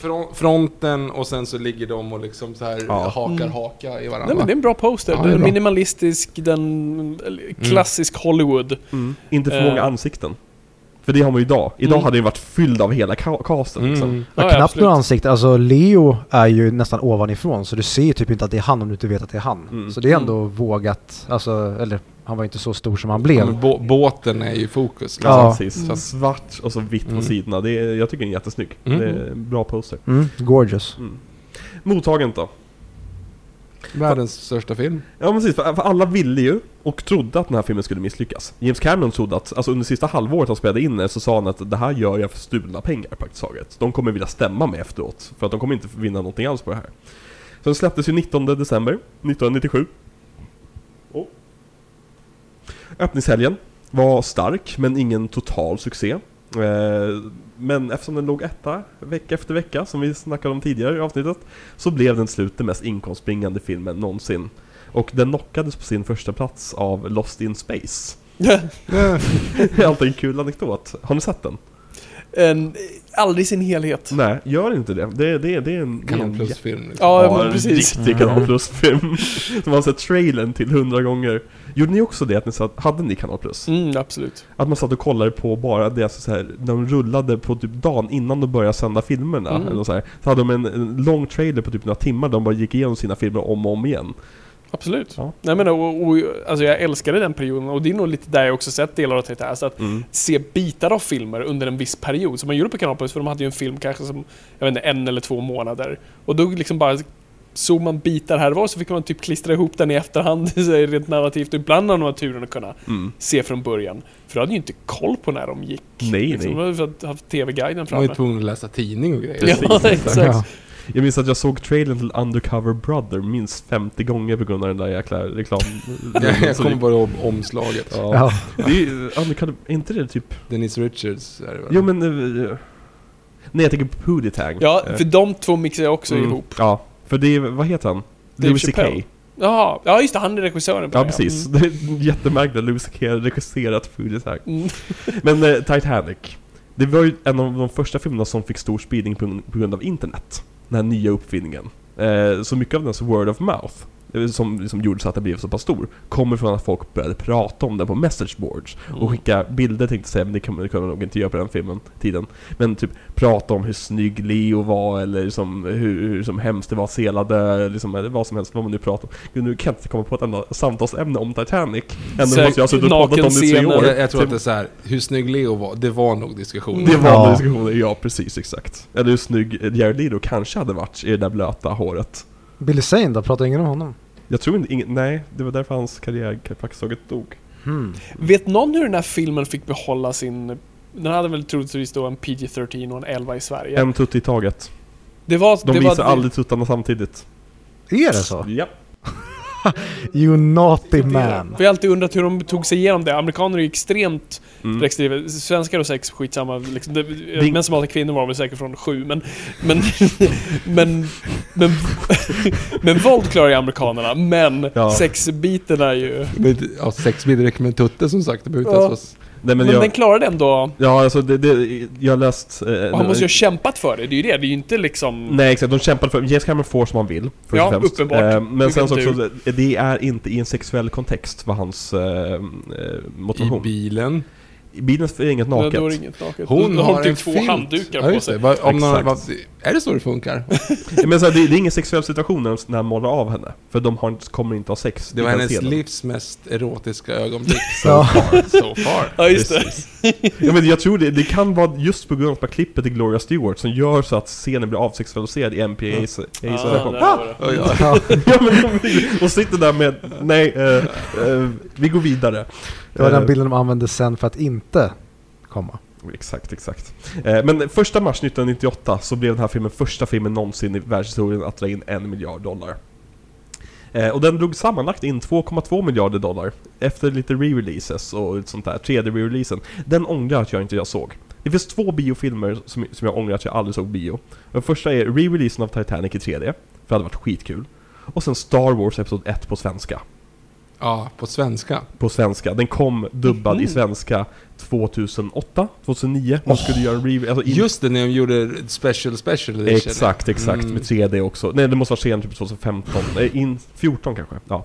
den hade svensk dubbning. Och den svenska Oj. dubbningen, den är kastad. Den är bränd på bål, för den finns inte på några D V D, några Blu-rays, mm. inte på nätet någonstans. Inte på det som S F Anytime, att man råkar slå på Jar Jar på svenska. Exakt. oh. Vem gjorde rösterna, vet ni? Det är, det är bortbränt. Det, det är som att det, det är, jag är säker på att jag läser artiklar om den här som jag nu inte hittar. Alltså mm. det är på den nivån som Disney har börjat, börjat liksom försöka rensa bort den här. Lu, Lu, de vet liksom Lucas misstag har inte fått tag på alla kopior ja. av Holiday Special. Exakt. Det, det är min heliga gran. Star Wars episode ett på svenska. Jag hade betalat mycket. Om det är någon lyssnare där ute och sitter på den på något sätt. Ni är farbror och jobbade på Fox Sverige under tiden. Eller starta hashtaggen bara. Ge oss Star Wars på svenska. Mm. Ja, jag på svenska. Vill jag starta mm. den hashtaggen? Ja. ja. Uh, men kritikerna, de var ju väldigt positiva till den här filmen. Alltså väldigt många kritiserade det som att ja, men storyn är väldigt mycket same same. Vi har sett det här förra året med Leo. Eh, men just effekterna och spektaklet och liksom känslomässiga finishen på den och liksom allt, alltså alla var ju tagna av den här filmen. Det finns en anledning till varför folk gick och såg den om och om igen. Liksom tonårsgäng gick och, gick och såg den, som killar älskade den lika mycket som tjejer älskade den, vilket är konstigt för en sån här på stor film. Att det som den drar till sig alla de här... Billy Zane. Billy Zanes marknadsföring. Han var så jävla duktig. Ja. De borde anställa oss. Han, han har ju väldigt... Har ni hört Billy Zanes take på Gravity? Nej. Varför har han en take på Gravity? Har, har, har ni sett Gravity? ja, ja. ja, Ni vet ju George Clooney är med i den filmen. Ja. Mm. Och han är ju cowboy praktiskt taget. Han är ju cool, lugn liksom. Mm. Alltihopa. Ända tills han dör liksom. Hans... Billy Zanes take på det hade varit att det hade varit så mycket bättre om George Clooney, när han blir bortkopplad och börjar flyga ut, att han får panik där mm. och börjar skrika och liksom tappar det helt hållet, för att visa att liksom det här påklistrade ja, det. cowboynäset. Tyckte jag var väldigt kul. Så jag trodde han var på väg att säga jag skulle ha varit en Det var en take We på den filmen. Men det var ju inte bara kritikerna som tyckte om den här filmen. Det var också akademin, Oscarsakademin. Så tvåtusen, nej nittonhundranittioåtta så var det Oscarsgalan, och den blev nominerad i, vad är det, tretton stycken kategorier, fjorton måste det vara. fjorton. Och hur många vann, vann den, Victor? elva. Ja. Vilket gjorde den till den mest Oscarsbelönade filmen i världshistorien. Tillsammans med detta. Tillsammans. Ja, det finns ju tre filmer som det. Det är ingen som mm. alla ligger på samma elva.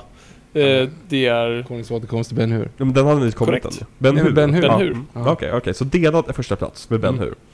Hur. Uh, och den vann ju Best Picture, Best Director, var nominerad i Best Actress, uh, vann Best Supporting, nej, nominerad i Best Supporting. Uh, vann, va? Vem, vem var nominerad? Gloria Stuart. Hon vann inte? Nej, hon vann inte. Aha. Bara nominerad. Aha. Uh, Best Art Direction. Direction, vilket är så jäkla klockren Oscar för den att vinna. Det som de har most och best art direction någonsin. Eh, best cinematography, vilket jag tycker är kul för Russell Carpenter att få sin statyett. Best costume design, också självklart. Film editing, visst. Eh, makeup var en bara nominerad i. De var inte så imponerade av att färga alla blåa. Därför den blåa färgen måla. Eh, ja, ja, fortsätt. eh, best original Original Dramatic Score eh, vann James Horner. eh, Best Original Song vann James Horner. eh, Best Sound vann James Horner, tänkte säga, men det var inte hans hand, det var team. eh, Och sen Best Sound eh, Effects Editing. Så liksom, det är hela fältet egentligen, förutom de riktigt prestigefyllda skådespelare-Oscarsarna. eh, Men det är väl som Konings återkomst, de vann inte heller någon skådespelare-Oscar. Nej, Nej. Jag, jag vill hela tiden tänka att eh, Sam, vad heter han? Sean Astin. Sean Astin, att han är nominerad för trean, mm. men det är han ju inte. Ja, det det tänkte jag jättelänge. Ja. För det är väl bara Ian McKellen blir nominerad för första för fem år sedan, eller det är den ja, enda, den enda. Skådis Oscar. Men den har ju dock ma- en manus Oscar, vilket Titanic inte får. Mm. Jag vet inte ens om den var nominerad för manus. Titanic? Mm. Kanske det som är grejen just att Nej, de, nej, nej de exakt, det är det. Den är liksom ja. Den vinner så mycket men inte ens nominerad för manus, vilket mm. är ganska fascinerande. Det säger väldigt mycket. Ja. Det är ju samma sak med Avatar sen några år senare, att den nominerade typ alla genrer förutom just manus. Mm. Och det säger ja, och det är standard ett A rent manusmässigt, men så har liksom spektaklet påklistrat runt omkring. Ja, alltså. Exakt. Mm. Och det är James Cameron i ett nötskal. Eh, Och det som hände precis efter filmen, det var ju det att det är dags för James Cameron att gifta sig med Linda Hamilton. Och vi önskar dem all, all lycka framöver. För det kommer vi prata om nästa vecka. Betyg. Ni satte inte betyg i er podcast brukar det vara. Jo, ja, men inte ett till fem. Ja, ett till fem. Man bedömer bara människor på en tio-skala. Okay. Och tv-spel. Ja. Vad sätter Fabian Nordlander för betyg på den här filmen? Nej, men jag, jag sätter en fyra. Alltså, jag mm. tycker absolut den har de här problemen som jag har diskuterat. Men jag tycker just alla de här grejerna den gör väl, gör den så jävla väl. Mm. Uh, att det, liksom, det känns, att sätta en tre på den här för mig känns liksom, nej, nej det kan man inte göra. Nej. Jag tycker hantverket är så otroligt... Alltså James Cameron bestämmer sig för att göra en film och han gör den, och han gör den exakt som han har tänkt. Ja. Uh, och lyckas. Så, att, så inte en perfekt film alls, men fan vilken jävla mm. perfekt filat verktyg till film där. Mm. Har, har du någon M V P i filmen? Alltså den skådespelaren du ty- tycker är, är inte nödvändigtvis bäst, utan den du tyckte mest om? Hmm, jag säger Bill Paxton nu bara för Bill Paxton, bara för att ge honom lite cred. Bara för att ge honom lite på Steam cred. Hans ja. örhänge. Ja, M V P. Den uh, tycker jag särskilt mycket om. Mm. Bill Paxton, okej, okay. mm. Victor nummer ett. Ja, nej men det är ju en femma. För du kommer ju inte undan det. Alltså jag menar, det är ju det, ja, ja. Säg någonting som är liksom filmiskt bättre rent visuellt. Det går ju typ inte. Jag, jag, jag håller med dig om det. Alltså det, det, är ju, det är ju det. Och nu sitter man liksom halv nitpickar på oss. Men det, är ja. så här, det spelar ingen roll. För är du så känslig så att du inte kan se igenom hela hantverket på grund av de här sakerna som vi har liksom pekat på idag, då, då, då kommer du inte sätta en femma på någonting. Så har, har du någon glädje i ditt liv? Ja men exakt. exakt. Eh, och det, jag tycker inte ens att det drar inflation i betygen. I någon, så, nej fan, det är en femma. Mm. Mm. Har du en M V P? Ja men alltså det är ju typ effekt... Alltså F- effektsmakarna. Alltså det, det, det är ju inte, och det är också lite symptomatiskt om det är rätt ord, det är inte manus, det är inte ens nominerade manus, utan Nej. det är det visuella spektaklet, det är känslan liksom. Mm. Och så där tror jag liksom att det är ju, det är de bakom kameran och inte bara James Cameron, utan mm. de som faktiskt har gjort liksom, byggt upp alltihop. Jag, det finns ju in absurdum många YouTube-filmer, jag har sett de flesta, när man får gå omkring in i Titanic. Mm. De har ju gjort via, det är väl Titanic-museet tror jag som har gjort. Mm, precis. Eh, där du kan gå, in, gå omkring på alla däck. Exakt som det såg ut, så vitt man vet. De har gått via blueprintsen och nu kan man liksom se och, och bara, det ser exakt likadant ut. Mm.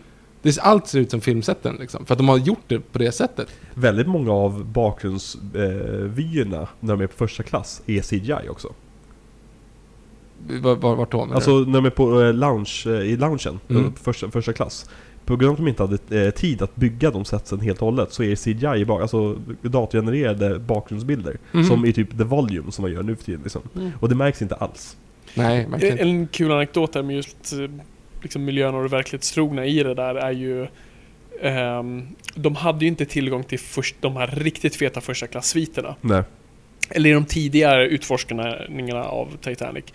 Mm. Um, men så hade de gjort filmen och Cameron fortsatte ju åka ner till uh, Titanic efteråt. Det finns en sån här, jag tror när, när filmen var tjugo år gammal och sånt där, så återbesökte han lite liksom, mm. delar av film, vad de fick rätt och vad de fick fel. De testade lite, provade att bygga miniatyrbåtar, bryta sönder, se om den skulle sjunka, ja, massa grejer. Och då, men då bland annat hade de utvecklat tillräckligt bra liksom, vattendrönare och robotar att kunna ta sig in i de här mm. rummen. Och då hade de ju baserat de här första klassrummen på en av de andra båtarna. Man hade absolut ingen koll. Men när de sen klev in där så var det typ identiskt med mm. deras sceneri. Så här, klockan var exakt där. Det var något helt sinnesfullt. Det var ju också. Det var det som hela poängen. Ja. Klockan, trots att båtjäveln sjönk så ja. står klockan som en tyngd i botten då, såklart mm. för att den ska klara sjögång. Mm. Men den står kvar på spissekransen exakt som den gör i filmen. Mm. Det, det enda de fick fel, det enda, men de stora fel som man klandrar sig själv för, det är ju själva... kommunikationsrummet där de kör, ja, just det, ja. vad heter det? Morse, ja, telegraf. telegraf. Ja. Men, ja, det, fel. det största, största felet egentligen är ju skorstenarna. Mm-hmm. För du, Titanic är ju byggd, du, du har ju bara, eller bara, det är ju tre skorstenar som används egentligen. Mm. Den fjärde är ju ingenting, den är bara en, en dummy för att det skulle se mer kraft ut. Mm. Ingen, du har ju inte så stora motorer eller liksom steam engines så att du behöver fyra. Nej. Det liksom, finns ingen båt som behöver fyra skorstenar. Så de byggde den medvetet för att det ska se mer pampigt ut. Mm. Så fjärde skorstenen är ingenting. Så när det ryker, när vi, i filmen så ryker du alla fyra, vilket ja, inte är på riktigt. Men vilket, så här, det känns som så här misstag Cameron. Ja, jag vet, ja, det ja, jag, vet, jag vet, det är lite weird. Eller så, det kanske, men det kan ju ibland vara en sån här filmgrej så här, om man inte gör det så är det någonting publiken fastnar Exakt. på. Bara, vad fan är det där? Och för att då man ska f- sälja illusionen snarare gör den så. Den filmiska verkligheten är viktigare mm. än den verkliga verkligheten. Kanske. Det är min lilla hobbyteori. Ja. Mm. Viktor? Två. Betyg. fyra fem fyra av fem. Mm. Eller åtta av tio som vi säger på tv-spelspråk. Ja.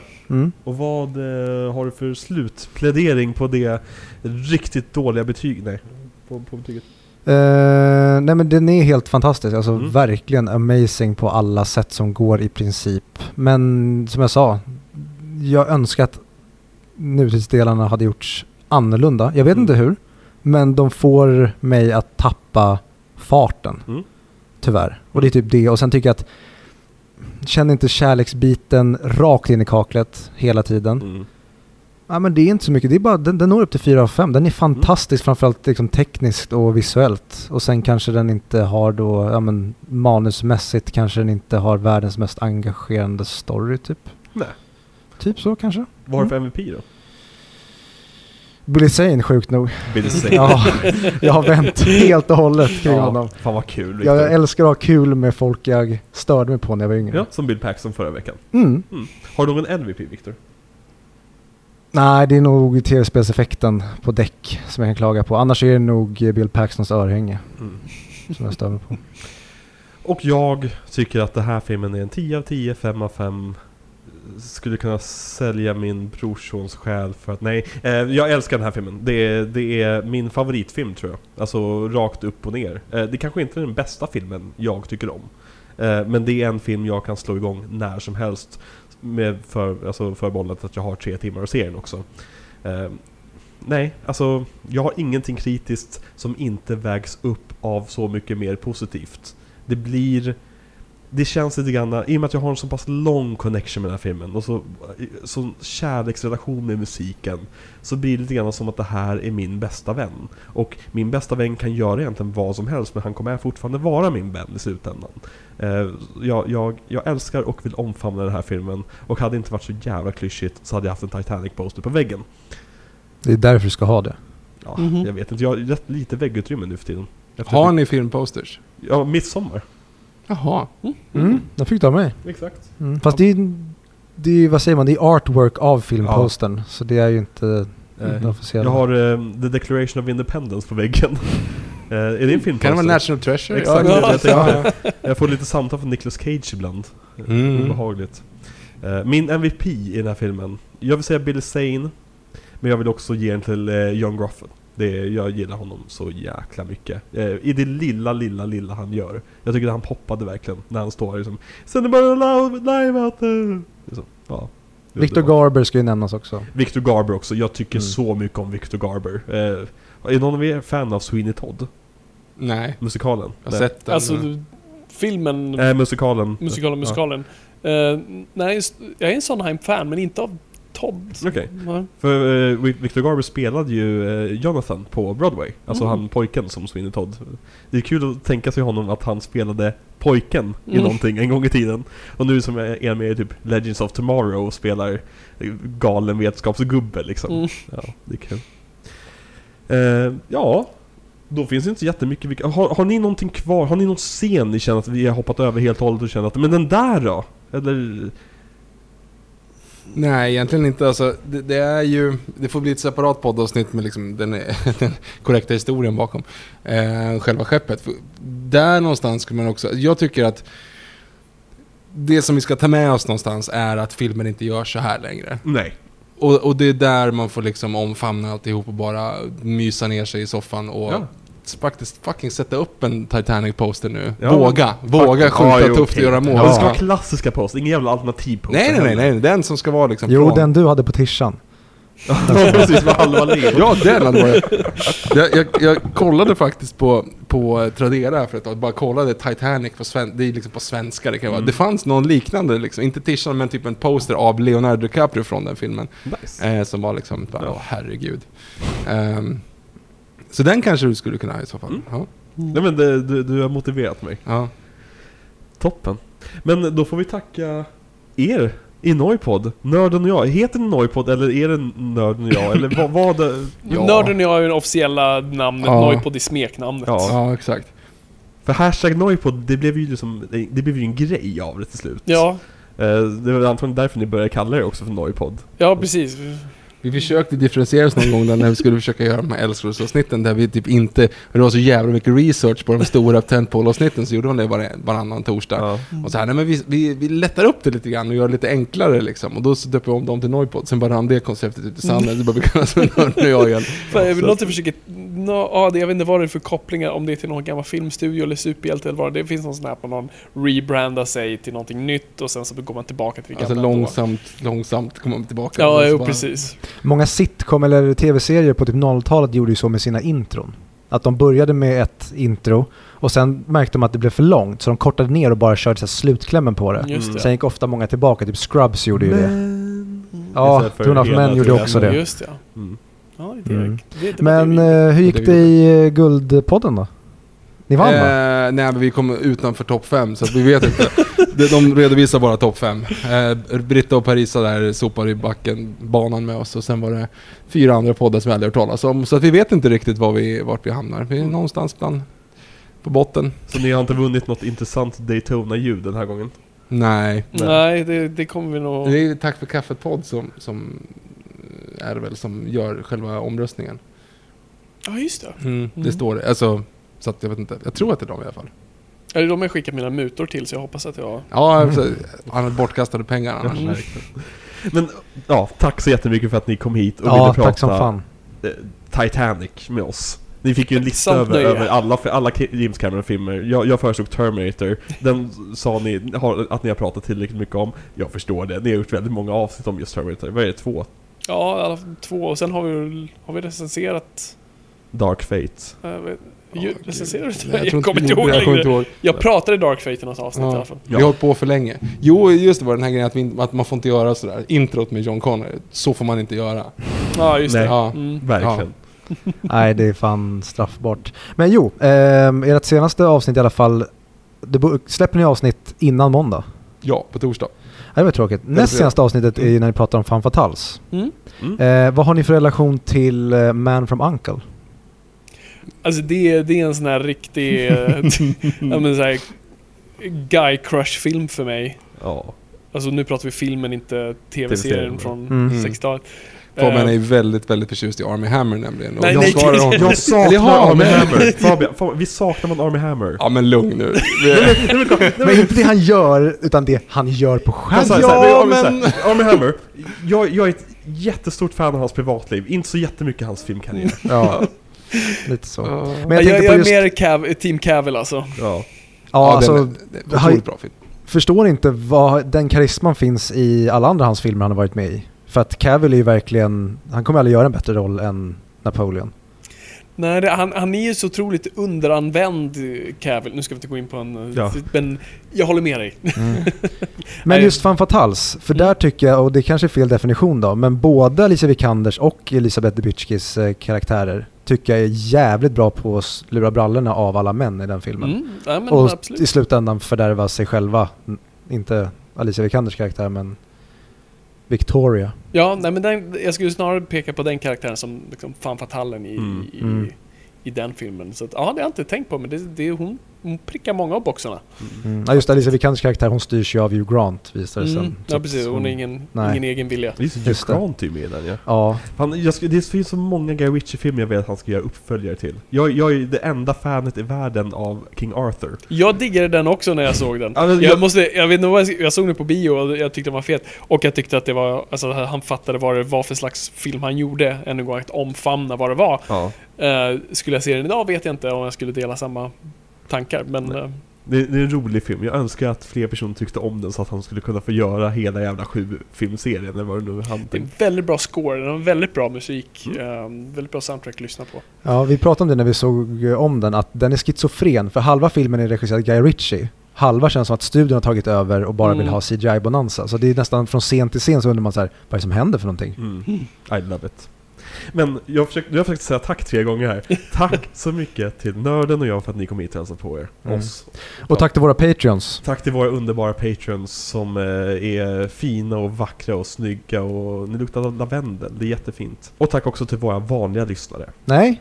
Nej. Får inte säga Nej, just, vanliga. Just, just, just, just, säga vanliga just, våra klubbare. Ja, våra klubbare. Jag gillar det inte alls. Nej, det är jättefel att säga så. Ja, våra klubbare. Ja. Tack så mycket till våra klubbare. Mm. Och vi ser nu när det här släpps, då kommer det femte julkalenderavsnittet. Exakt, när det här avsnittet släpps så kommer vårt femte avsnitt av vår julkalender av Sunes jul. Mm. Som finns då för alla patrons där ute. Eh, för tjugofem kronor eller mer i månaden så får ni då alltså ett avsnitt varje dag under hela december fram till tjugofemte, tjugofjärde. Med en liten kul julklapp på slutet om vi kan få till eventuellt. Ja, vi kan inte lova den. Vi kan inte lova den, för det är inte satt i sten. Nästa vecka, Victor, vad pratar vi om då? Då ska vi prata om Pocahontas. Exakt, vi ska prata om Avatar. Vi ska prata om Dansa med smurfar. Det finns många sätt man kan benämna den här filmen. Och jag är taggad. Jag tror att det kommer bli ett väldigt kul avsnitt där du är mer positiv än vad du kanske väntar att det ska vara. Man vet aldrig. Nej. Men vi ska också se vart den går att se för er Disney som skulle Plus. Vilja se den. Och big shocker, men den går att se på Disney Plus. Och eh, har man Disney Plus kan man hyra den om man vill då på Apple T V, Rakuten T V, Blockbuster och via Play. Eller köpa en eh, digital kopia om man nu skulle vilja äga det. Ja, och den finns ju typ i alla reabackar på Willys. Den trycktes ju upp i tusentals oh, jävlar. kopior. Så liksom g- greppar den för en tia på Willys. Mm. Har ni sett Avatar? Är det någon som inte har? Ja, jag tror vi och hela världen gjorde. Ja, precis, tack. två komma nio miljarder dollar. Eh. Prequelen till Clash of the Titans. Jag tänkte. Ja. Nej, men sagt, jättekul att ha med er. Ni får jättegärna vara med en till gång. Vi hade, hade, det här var typ det roligaste avsnittet vi haft på väldigt länge. Utöver förra veckans avsnitt, då var vi jätteflummiga också. Så nu saboterar jag mig själv. Men det hade Tom Arnold. Vi hade Tom Arnold med oss då. Mm. Det var jättekul. Eh, för alla som lyssnade på det minns nu hur, vad det var. Nu svamlar jag, så det är lika bra att vi avslutar och vi går på, säg tillsammans, Heart of the Ocean. Heart of the Ocean. Okej, okay, bra, du känner för det. Mm. Heart of, of the, the Ocean. ocean.